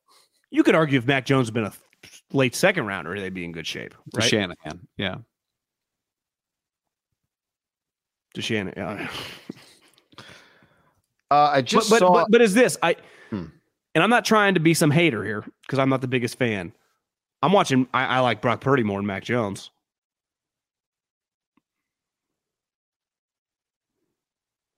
the only reason I'm pausing is just I'm thinking about Mac's bigger, so could he be more durable over time? expectations get. But wouldn't you, You say. Purdy's expectations are pretty high? I think Purdy's athleticism would definitely be one of the things that's well now they are high. I'm just saying like you know if being a seventh rounder, I'm just trying to filter out what you're supposed to be when you're a first rounder, right? Would you feel that way if Brock was a seventh rounder or a fifth rounder and Mac was a fourth rounder? I, I do just as I close my eyes and think about watching them. I think Brock is more of a playmaker. He's more athletic. I saw someone on Twitter today wrote that Brock Purdy and Christian McCaffrey's 10 yard split, the t- first 10 yards of the 40, same time. and Brock it doesn't scream at any of his coaches. Now, Doesn't scream at in his, anybody. in his defense, he doesn't play for the coaches that, you know, he doesn't have a defensive coordinator calling plays for him. The other thing is Kyle would throw the Microsoft Surface at his face. Mac might be better on the Niners. You remember last, was it the Titans game when Kyle, it felt like, is he going to strangle Jimmy Garoppolo right here? Kyle's remember- intense face is so intense. Feels like it's been all, now granted, it's all gone pretty well. I'd say the Raiders game Won nine straight, but yeah. wasn't the offense's problem, though. No, And Dem- he gets D'Amico's not a big officials. He got mad at the Kittle hold. Oh, and he blasted the chick ref. Yeah. Uh, Elijah Mitchell, Kyle Shanahan said, uh, as we're talking here, expects him to be active this week for the 49ers. Back from his MCL. His practice window opened. He practiced this week. Shanahan told reporters after practice Thursday he expends he expects Mitchell to be active for the game. Do they have a too many player problem? Well, they got What you you mean this week or just in general? I'm just talking in a playoff game. How, do you get everybody touches? Well, who who are you not getting touches to? Well, the way it's been going is going pretty well, and Deebo's been MIA for a little bit. So does he come back and get touches immediately? Right, and there had and it's been all McCaffrey. I would say McCaffrey. Mason. It's not like Mason's getting ten carries a game. Like, oh, okay, let's just go back to Mitchell. I, I think you have to put. But Christian also has an ankle turn. Like, it's a good time to dial him back a little. I I would have because you're a knee injury away from Mitchell. That could change immediately. We've seen before, and Mason has clearly proven that they are more comfortable with him than Ty Davis Price. Ty Davis Price is in pads this week for me. I and- agree. Not and- Mason. A- a- And if I'm in a position in the second half where it's just like we're just going to run the ball, he gets every single carry. You're saying, would you have Mason in pads, or just no McCaffrey? I, am cool with having them all in pads and maybe having like one Danny Gray down or whatever. But I have a my pitch is Wait, second, hold on, hold on, hold on a minute, John. Danny's got to be there for the walkout with the stereo. My, Deebo's back now. He gets he gets Oh, booted back slot. I have my, my curveball is if in the second half it's twenty to three, and the Eagles game doesn't matter, and I, my seating is set, I fucking ti and I'm running up the gut, which is I mean Kyle could he's like, wait, you just want me to call run plays? This is my favorite game ever. Ty Davis Price getting every carry. You know what's funny? I was thinking about it today. Is like because I was was thinking like, wait, you just want me to run it? Well, I was thinking topics like, oh, you know, Jordan Mason's time, and then I thought, no, I don't. Actually, you don't want Jordan Mason getting hurt. Like you, Jordan Mason has proven keep him fresh, and you can use him for a couple of big carries. So I don't want to mess with the Jordan Mason recipe, right? I'm with you. Ty Davis Price. Jordan, I, him I even so much. Is it Buck? is Mason? is, Jor- is yeah Jordan. Um, so I don't want to. I don't want to give him like 17 carries and then he's banged up or he's not 100 percent next week or whatever. So I agree with you. I think this, Mitchell- is, this is a good this is a good just to- 18 half carry for Ty Davis. does Mitchell get 10 in the first half or five? Yeah, because you do have to get him up to speed, right? You can't just show But up like you don't the- need to get Deebo up to speed. or McCaffrey, but you can't just show up to the you know F1 Grand Prix without driving for a while. Like you do need some, you do need a couple runs for Elijah. Do you though? I mean, like, don't you just need a couple next week? And I don't know. I, I don't know the answer, but I guess maybe you need him to test out his knee to know. Yeah, he's getting carries because the one thing, and listen, this is going to sound cold hearted, expendable player for the playoff run. Like they've been doing this without him, so it's like, are are you in or you out? Like, are we going to use you? Yeah. Like if you're not ready, and this is I love the player and when That's- that's a healthy, good point. but it's just if you're not ready, we're just to roll with Mason, McCaffrey, and Deebo as our backfield. Right. To me, Deebo's not getting any carries in this game. You don't want to have Elijah dressed for the first playoff game, not have another running back dressed, and then he can't give you. for sure. That's a good point. Yeah. And same with Deebo. I just need to gauge which See, I Yeah. just I, Deebo. I wouldn't give Deebo a touch this week. he's getting them. Don't you think? Yeah, I, I wouldn't even play him this week. I don't you expect him to be in pads. speed. I didn't watch Kyle today. Oh, He said he'll Davante wearing a Fresno State shirt at his press conference. Um, hoodie. Yeah, it feels like you know that were they a little tighter in the act. You know, They did. The, they they put the trade together. Didn't you see what David said on David Carson on NFL Network? Um, I, I don't think like to me, Deebo's the guy that doesn't need to ramp up, but whatever. These guys know him. Yeah. you want to wouldn't hurt to have him and Brock have a couple plays together, I guess, if we're looking for reasons. But Brock's like, you want me to throw a wide receiver screen? I think I can. Brock's like- one out. Josh isn't playing. Josh Johnson's not starting this week. Yeah, to me, it's we got Ty Davis Price and Josh Johnson written all over in the second half. Speaking of uh, Derek Carr, a fork in the road game for the uh, Seahawks. Does the Seahawks making the playoffs this year affect anything they do moving forward? Uh, keep in mind, Seattle right now has the third overall pick in the NFL draft, and Denver's pick, and they also have their own pick, which right now is 19, whatever that's worth. That can move because there's half the league is uh, not half, but like a quarter of the league is eight and eight right now. So are they at a turning point this weekend with what they do next at quarterback? Crazy to think. Geno, the only quarterback that survived the season in the NFC West. That's insane. You told me that before. Really, when you uh, think about it, he's survived, and all the other teams have had double quarterback injuries, right? Colt McCoy and Kyler have gotten hurt. They actually had a third injury with Trace. The Rams had Stafford and what's his name? The guy that runs around got hurt. Oh yeah, Wolford. Yeah, And then the Niners had two starters hurt. So like, yeah, Well, do you know that Derek Carr, his contract becomes fully guaranteed, not when the league year starts, but 2 5 23? So, like a week after the Super Bowl, they have Wait, what what day is the Super Bowl? uh, like 210 or 2 9 or that a week week, before 2-9? the Super Bowl. You said it's- February fifth. February 15th. Oh, 15th. Got it. So the Super Bowl is, I think Yeah, it's the, I think you're it- it's the day after Valentine's Day. So the Raiders need to either have a trade agreed upon or they have to decide to cut him a month before the league year starts. I heard someone say that yesterday and I was like, is that true? Look, that's the way his contract, which is actually, in fairness, if you're going to sign a fake contract and get a no trade clause, that's a pretty good little thing to have in there for Derek's. Like, you're going to get Yeah. rid of me. We're going to fucking know fast. yeah. Like we're not, saw- you're not going to be able to cut me after the league year starts, and that some people have already, you know, gotten married to other quarterbacks. right. And the other scenario would be you he has to, he agrees to some contract ext- some contract rework and a trade. That's the other scenario, which is similar to the just the straight up trade scenario. In what world, unless the co- unless the trade scenario includes a new contract, which is very possible, I think it's if I'm Derek and you're truly pretty butthurt right now, which he clearly is, and the family is. Would you do business with the Raiders when you can force their hand to be cut on 215 and be a full on free agent? Well, the benefit of doing business with them is you have forty million dollars guaranteed to you, right? But wouldn't, as a true free agent, he get more than forty million dollars? Like, uh, isn't a big You would think, but that 40 is 2023 40 million, right? That's his number next year. no, it's it's 33, 23, and then like seven and a half. It adds up to forty over two years. Yeah. I mean, that would be your agent's right to figure out. But yeah, if you think you can make more money as a free agent, which how could he Thir- not? he gets thir- thirty-three next year, and then it only guarantees seven the following year. I think he could do better than that on the. Open I market. agree. So he, he should not return any phone calls. Because those teams that are talking to the Raiders, like two sixteen, we'll talk. Also, if you're Derek, you're like, yeah, I don't want whoever I'm going to to have just traded their first or their second or their third round pick or whatever.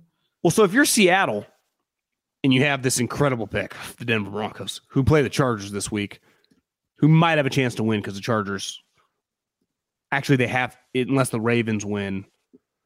The Ravens can still get the five if they win and the Chargers lose. So the Chargers are incentivized to win to keep that seed, which you would say is actually pretty good seed because you're playing the winner of the NFC South. And even if it's the Jags who are technically hot, I I think are the Chargers going to be favored in that game given the way they've been playing against the Jags on the road? Yeah. Four or five? Yeah.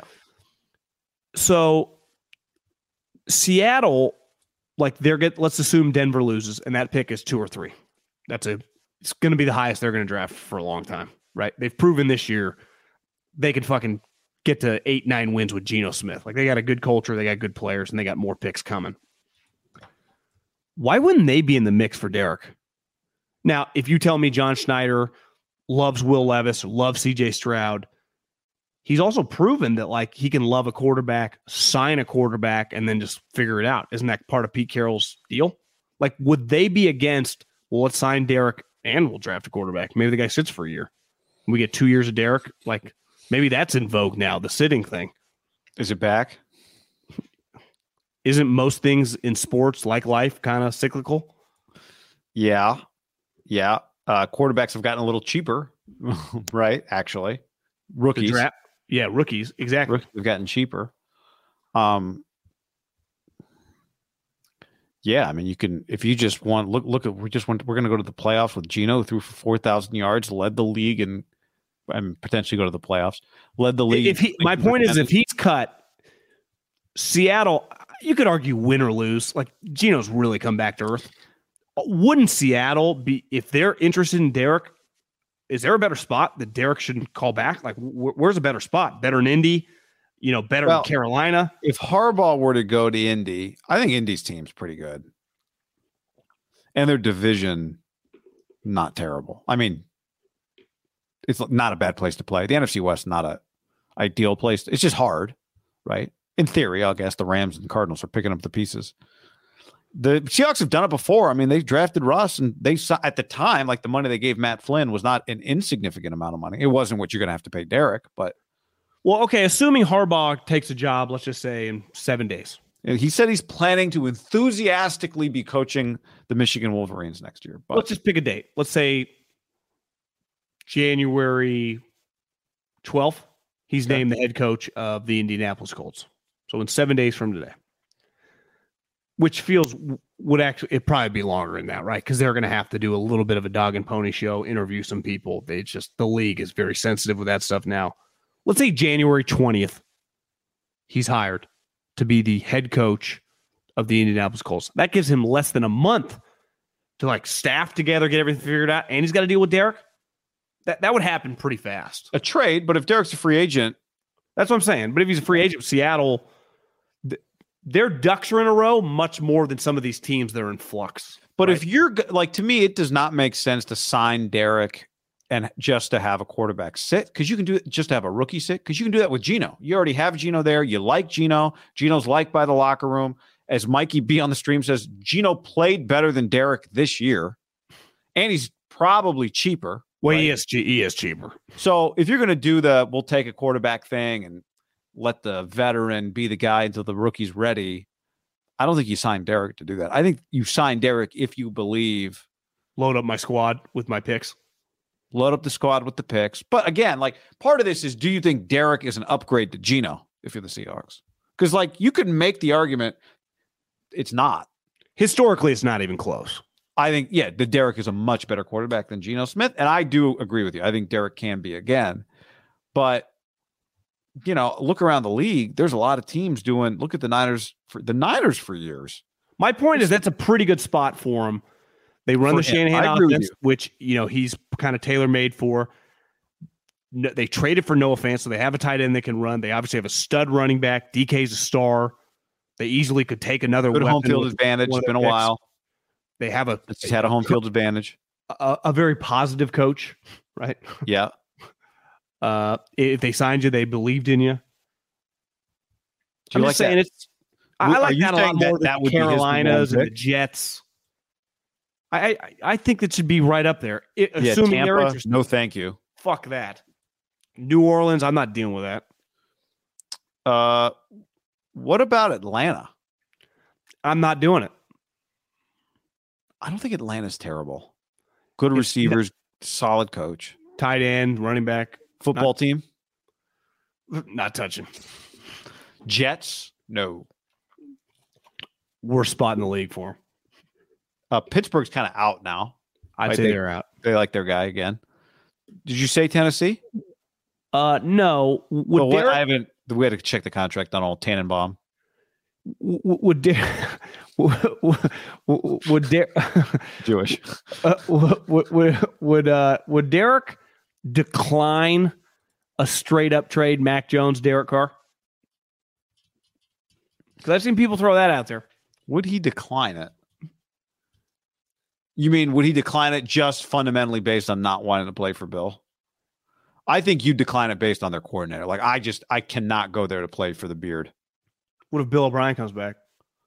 Yeah, we, we could not a positive influence necessarily, but a really Neg- negative guy. my. How about Miami? Is Harbaugh a positive influence? You know, Harbaugh has had a positive effect on his quarterbacks. Yeah, but he's intense. Now Derek's is. intense. he is. How about Miami? Did you say Dolphins? I did not. Tough division. But I think that could be a good fit. Like if we're just not- comparing it to Seattle, I think. it'd be- I mean, talk about a positive coach. Now you got to play Belichick. You got to play the Bills. You got to play the Jets. I mean, that's suboptimal. And part of this conversation Anal- starts. Remember, analytics. David Carr, his brother, poo pooed one of Derek's long standing, not takes, but uh ultimatums. What word am I? declarations. Yeah, uh, I- Claims? I will, I will retire Yeah. before I play for anyone else but the Raiders. And David said on NFL Network with Mooch just staring at him. Well, yeah, Mooch was not nodding. Did you notice that? not not nodding at all. Mooch is looking. That that went completely out the window the moment they threw him in the trash. Well, I, you know what? Well, Derek, don't- you, you don't want to play for anyone else. So if they traded you, like eventually, part of that was like, what if they get rid of you? That was always going to be the case. So that I was know. not a fair declaration. You just completely made that up because it does sound cool. It was a completely fake statement. Yeah, it was, but I also respect that he, that he's not following through on his word. I'd rather him not follow through on that I word agree. than follow I through on that word I agree. and go out like that. Let let Mark Davis run him out of the league. So Do you? One question I and I've been thinking about this. He obviously built an enormous house, ironically, not right next to Gruden, which neither of them are going to be Raiders for long. You get this good house in an area. I think he's a member at the Sweet Country Club there. He plays with some PGA Tour pros. He likes living there. That's pretty Yeah. clear. yeah, You got some tax advantages. I would imagine the community got some other famous people. It's probably pretty sweet. I would guess when you roll into his cul-de-sac, probably does not suck. I would imagine Gruden sold that house. His new neighbor probably isn't some nobody. Do you leave, or do you like? Obviously, you take your family if you go to Miami, Indy, or Seattle. But do you just keep that house and is that your home base moving forward, or tough. just- How close from Davante are you? I, it's a good question. I don't know. I think I think someone said that he or I read he built an enormous pad there too. He did I- that a couple years ago. Uh, I, maybe it depends. Like to me, if you go off and have success, you know what I mean. Then you then then it's. I'm just. Say, I'm not saying It's what not the same as like saying staying in Philly or staying in New York. Yeah. It's a little different. No, I'm just saying. Well, I'm just talking about what would feel right to you personally. I think you can stay there. Easy to get back and forth to Bakersfield from there. a lot of people call I'd say areas like Florida and Vegas kind of like their home bases because of tax Yeah. advantages, and then go. He's rich enough to he could have other home bases, right? Sure, sure. I think you can stay there. because that's probably the like I don't know if it's the first thing that crossed my mind when I get benched and my career's over for this franchise that I've dedicated, you know, what he's thirty a third of my life to, and, and really I'm like, hundred percent of my energy to. It's like I love being here. I have to leave? I don't want to leave. And most people, when you get fired or you get whatever from a job, you don't have a choice. Non-renewed. this one, like I have an unlimited amount of money. Like I said, I could, I legitimately could retire. When do you think Derek's going on or Dave going on that podcast with all their cousins to break all the news? the harvester? Yeah, I think he might have already done it. it just hit me. The harvester. It's Bakersfield farming makes sense. Mhm. Uh, John, Sports Business Journal's John Ourand uh, tweets Thursday Night Football, Amazon Prime and local channels this year, the rate uh, 9.6 million viewers. 9.6 million. Uh, Down, 2021, it was 16.2, so a 41% drop. What's now his point? a- he says now he's just reporting these are the facts. He says now Amazon he wrote Amazon spin. It's the lowest median age for a full NFL season since 2013. 47 years old. It's the biggest median age gap between a standalone package and the other package. So the Amazon package is 7 years younger.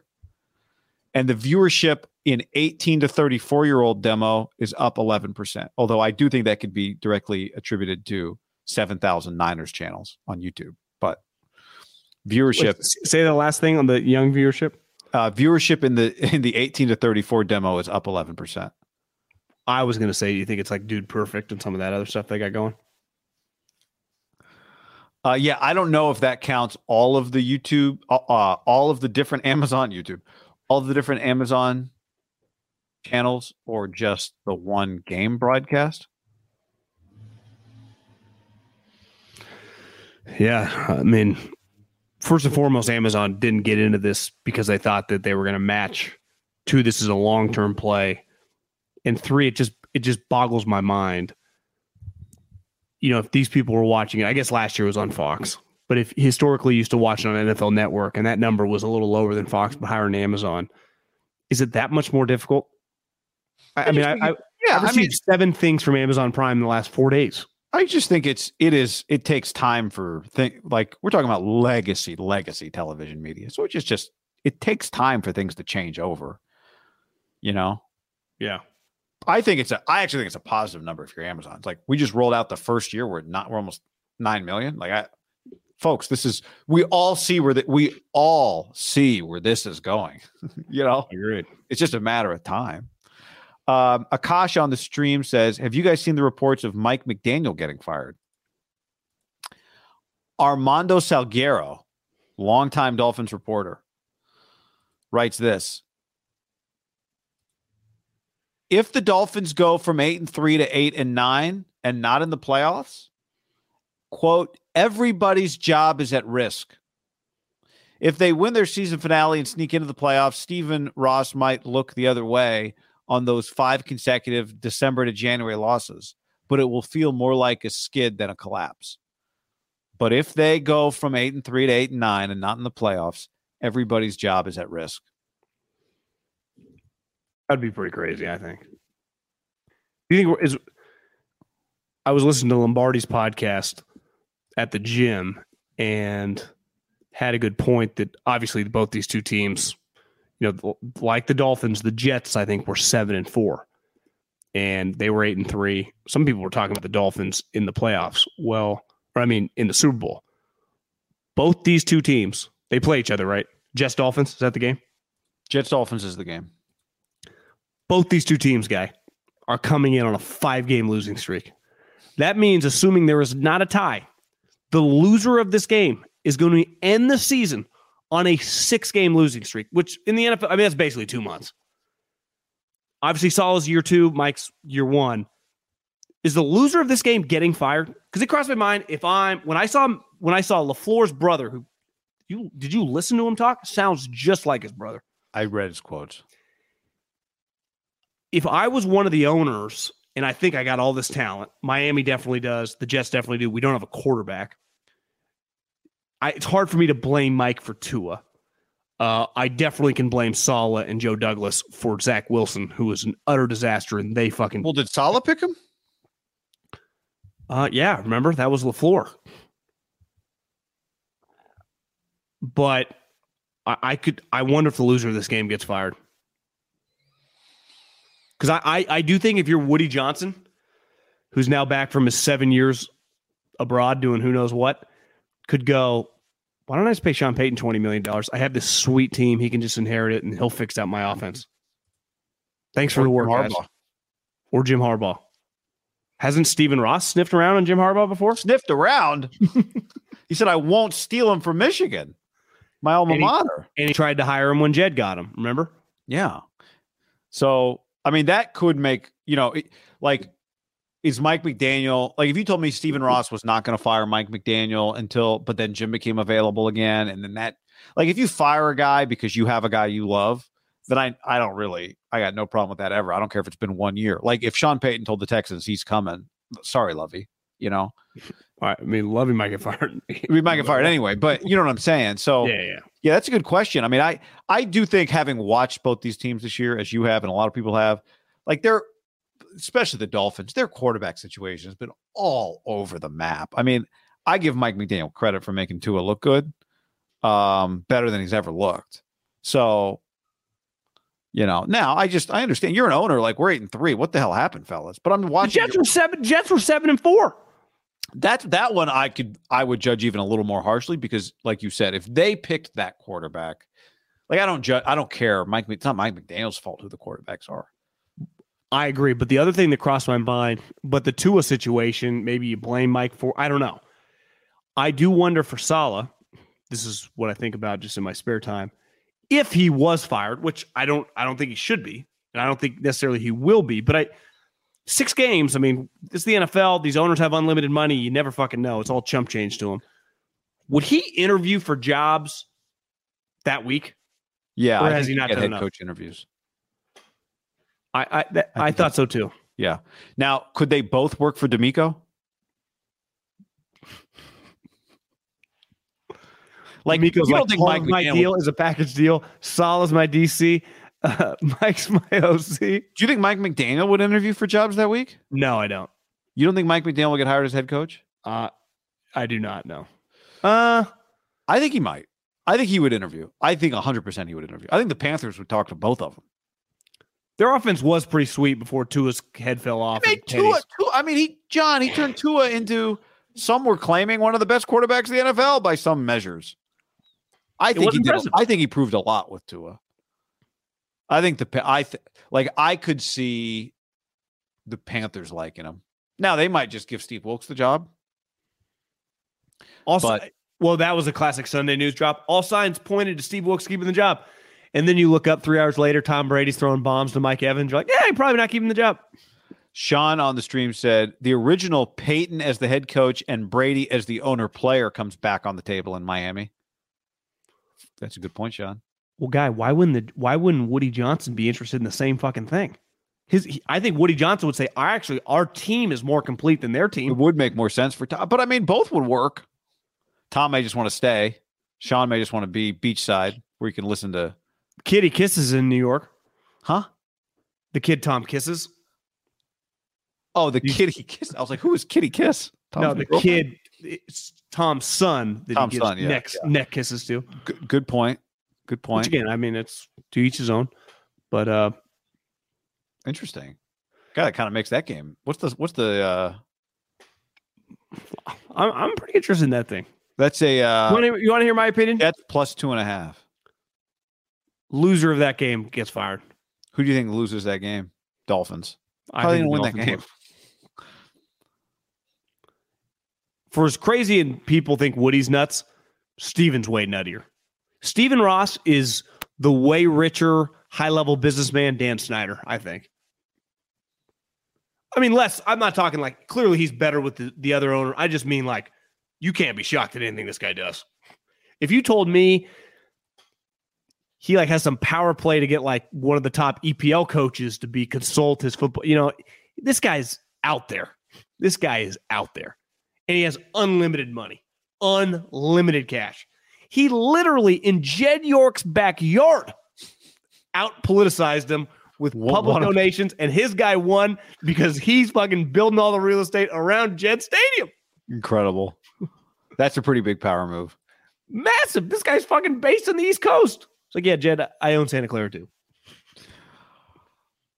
All right. That's, I, that's I, I do think if one of those two guys is fired Monday, it doesn't even feel like they'd be fired Monday, but who knows?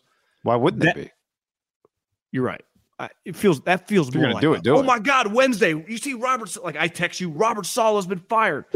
Feels more like a Wednesday than Monday, but let's just say Monday. That'd be a pretty big wow.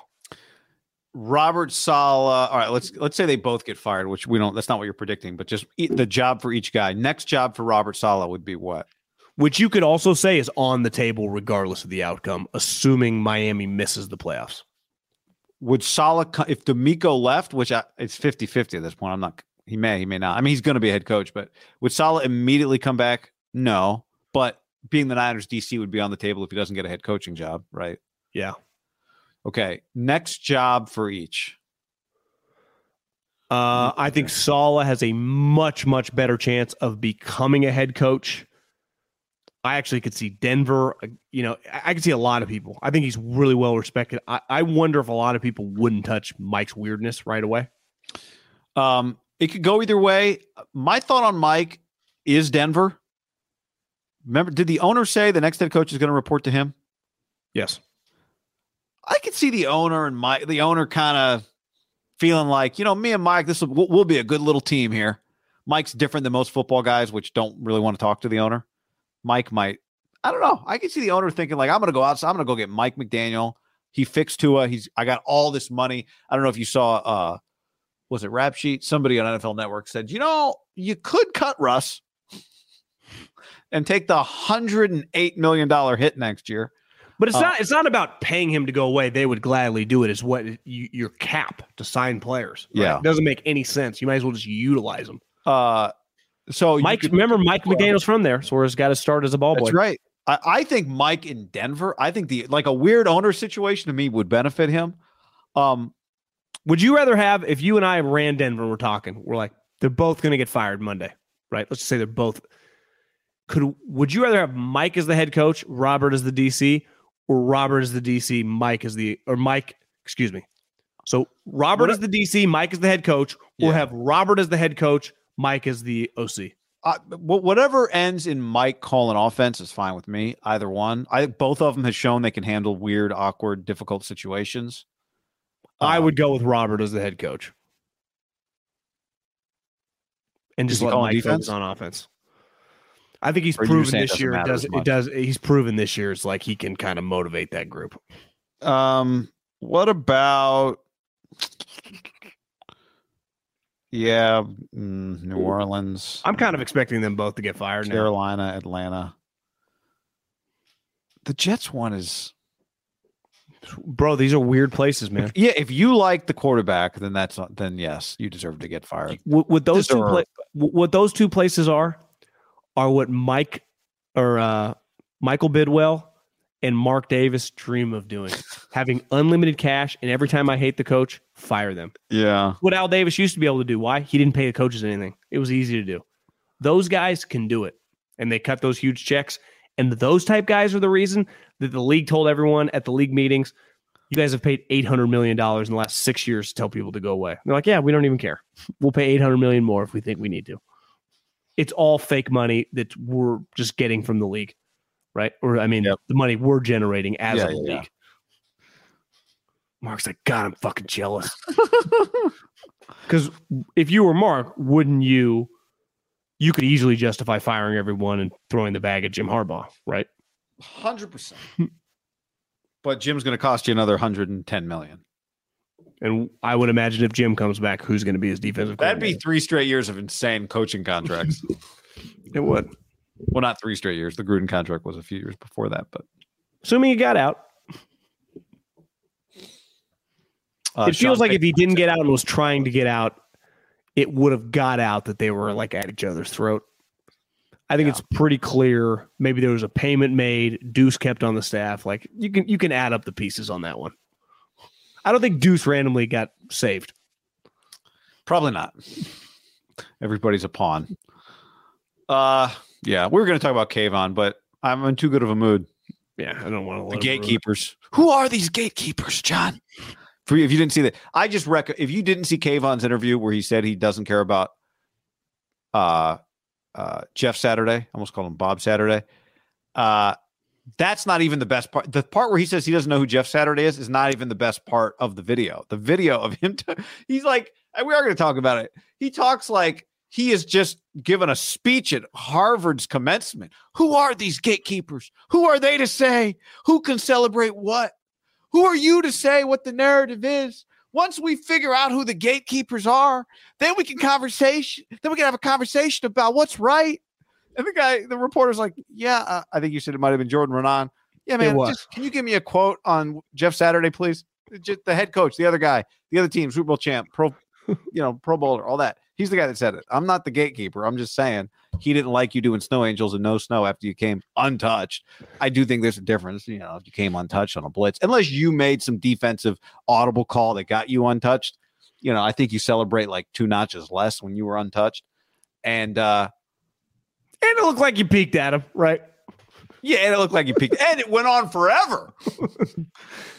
the Well, he didn't do snow was- angels. He did he did a snow seventy five angels. I mean, he fucking did eighteen. I, how, honestly, how many snow angels do you think he did? Sixteen. way more than I like. You're watching going, this has to be the last one. As Foles is just writhing in pain. Help! Who are the gatekeepers? yeah, man. I, It's ama- highly recommend you watching that. Highly recommend. Just a man asking a question, waiting for an answer. Uh, do, also, Jeff, do you think Jeff Saturday is the next head coach of the Colts? Because I kind of do. God, I don't know. Depends, I guess, on Jim. But you know what happened after I, I, I you sent me the thing. I watched it. You sent multiple people sent me the Kayvon. Like, what is Kayvon doing? I watched it again today, and really today absorbed it and enjoyed it. And and as I'm watching, I'm thinking, I'm pretty sure I've heard Kayvon say he's a student of the game. So a quick little Google search found that he did say it uh, on Sunday Night Football on NBC. He went on the set after his great Sunday night game. Jack Collinsworth said it might have been the greatest Sunday night performance he can remember. And um, Kayvon said, I'm a student of the game. Also, a little clip we can bring back if the Giants play the Niners. He said he hates tight ends in that interview. Um, but he says he's a student of the game. Now, maybe he just means I've film studied the game. not necessarily the history of the game. Not a historian, just I maybe that's what he meant. I just studied the tape, but how did he miss the Jeff Saturday story this year? that's the other question. Because honestly, the way he said it, I kind of believed him. Like he's got no clue who Jeff Saturday is. Do you agree? Um, I do think it's possible that he doesn't know Jeff, which whatever. Like, I don't actually think that's insane. No, I agree. I, I think he knows like Jeff Saturday's the coach of the culture, or whatever. But if you said like you know his resume, he wouldn't know. Like, oh yeah, he was the Peyton Manning's guy for their heyday. I I In think- fairness, he would have been young. Yeah, right? I think he may know, but I also I, I don't think it's like some. I'm not killing him if he doesn't actually know Jeff's resume. yeah. Are like you Jeff are you are you saying Kayvon you're full of shit if he doesn't know his resume? No, no, no. I I I believed him. He doesn't know who this guy is. Is my point. Who are the gatekeepers? Who are these gatekeepers? I don't even. Again, the Saturday part to me is so irrelevant. Him going off on who are the gatekeepers is the best part. So I I didn't know this, but now it makes sense. Saturday must have gone on a rant about like it was chicken shit what he did. Is that is that what Saturday, happened? Jeff Saturday. Oh yeah, yeah. I don't know if it was a rant, but Jeff Saturday just said it was it was bullshit. Yeah. Yeah. After he's losing 45 to 6 again. You see that? You ever see just the running total of the scores? No, what is it? Why it's it's enormous. I mean, they've been outscored in the fourth quarter, I think, since the Raider game. As everyone always likes to say, eh, don't ever forget Jeff Saturday did beat Josh McDaniel. So once you remove that, I think the scoring Colts versus everybody Well- since the Raider game, fourth quarters is really, really high. After the Raider game, they lost by one to Philly. They were up in the game though, remember? And the Eagles scored two touchdowns in the fourth quarter. It's fourth quarter scoring. Oh, fourth quarter scoring. Got it. I think it's like I think it's like hundred to zero because the Eagles were down seventeen to three. The Vikings were down a million. I mean, the Giants just scored a bunch. Like everyone's scoring a lot of points on them as the game goes. gotcha. I mean, I think Yeah. Jeff Saturday took back over the play calling too from uh, Parks and Rec. Oh. I'll say this for Kayvon. Jeff Saturday did just come off the ESPN set, too. It's not like Jeff. Jeff, the player, a lot of respect, right? Jeff, the coach. come Does on. Jeff Saturday keep receipts when he heads back to the ESPN set of what all the people on ESPN talk shit about him, or do you just Oh, absolutely. Wouldn't you? I don't know if you kept the receipts so much as you spend the offseason finding them. yeah. All right, NFL Live from Tuesday, December 7th. Let's cue that up. you do like a query? You're like, all right, let me watch the uh, Sal Pal 2 a.m. show, see what they said on the film study show. You could argue you put your assistant on that project this week, right? You're like, well, I might, I might not have an assistant anymore, so I got a project for you, bro. Like Jeff spent the whole offseason watching tape, didn't sleep. What was he watching? Orlovsky. Mina Kimes talk a bunch of shit. All right, now I'm on to Fox. Let's see what Acho said. All right. Uh, all right, couple games on Saturday. Sunday, we'll see what happens. Cheers. hope- hopefully, Sunday night football is good. Cheers. Wet January. Monday is the national championship game. We'll be back before then, but just uh, something to keep in mind. Good luck, Sonny. Yeah, good luck, Sonny. Are you rooting for Sonny Dykes to win the champ- TCU to win the championship? I am. You know, I haven't decided. I, I think it would be pretty cool to see. I like seeing a guy create a dynasty. I think Kirby. Kirby, would Yeah, be I think be great. behemoth. I just think TCU winning the championship would be one of the like we see it in other sports. Like I guess Butler didn't win the title, but they were in two title. It's just such an unfootball thing to see. You know, Would this be Jim Valvano of our lifetime? I, I mean, they were in the mount. They were in the Mountain West ten years ago. I know. It's insane. I know it's crazy. but it's not really that crazy. They, they did didn't they win a Rose Bowl like five years ago? TCU TCU played in a, a Rose Bowl. was it a CFP year? I mean, what? Uh, they played Wisconsin in 2011. What the hell happened in eleven? Uh, not quite sure, but they went 13 and one. But wait, but they They- were a Mountain West team that year. They won the game. TCU Rose Bowl. They, They, were played three Mountain- three versus five. Wait, wait. Oh, oh, was that the year Oregon played Florida State? Well, that was Probably. No, that that was the year that uh, Oregon played Auburn. Auburn. Okay, okay. Andy Dalton beat Wisconsin. I don't remember that, but they were a Mountain West team that, that year, right? Or were they a Big Twelve team? It's a good question. Eleven. They I were think just- they would have been a Mountain West team. They were three. They were in the Big 12. that year. Might have been their first year. They actually kind of cruised the Big 12. They were 13 and 1. The next closest team was K State at 10 and 4. I mean, fuck, they came in guns blazing. this would be their second. I guess this isn't the Rose Bowl, huh? This is SoFi. Wait a second. The FCS national championship game still hasn't been played. Somebody just said, Jay Mill said, who you got? NDSU versus SDSU in the Natty. I think they go they go by after uh, the semis, maybe. So North Dakota play, State plays South Dakota State. Yes. Didn't, didn't Troy Taylor play like seven weeks ago in the second round? Uh, yeah. uh, and they play FCS national championship game is in Frisco, Texas. Guys, Sun wait, this Sunday afternoon? Why? Th- This should be a Friday afternoon game. Are they really playing this Sunday? What hold on, quick poll here. Is is Trey gonna be which game will Trey Lance be at? Hell of a question. So they play January 8th this Sunday at one o'clock on ABC. So ABC's like, let's just get some content. You know what I just said? ABC carries the FCS championship game at I don't know what which is this a one o'clock Pacific, whatever. Probably not. You know what they should this game should be the lead up. They should play this game, you know, like I don't know, before the national the college the FBS national championship game. I'll tell you when they should play it. It should be an 11 o'clock kickoff, couple hours Saturday? leading up to the Chiefs Raider game. Well, yeah, they should play it Saturday. Anyway, how about a Monday night doubleheader? The FCS Uh, championship game and the FBS championship game. Reality is no one really cares about this Division One AA game. That's just a fact. I mean, if you told me it was Monday, I might I'd watch it. Uh, yeah, I think that's you. That's kind of your preseason take. You say it. I don't think you'd watch much. if it was close in the fourth quarter. All right, everybody. Thanks for hanging with us. Adios. Everybody in your crew identifies as either Big Mac Burger, McNuggets, or McCrispy Sandwich. But you're the filet fish Sandwich all day.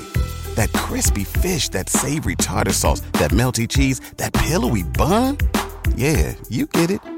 Every time. And if you love the Filet-O-Fish, right now you can catch two of the classics you love for just $6. Limited time only. Price and participation may vary. Cannot be combined with any other offer. Single item at regular price. Ba-da-ba-ba-ba.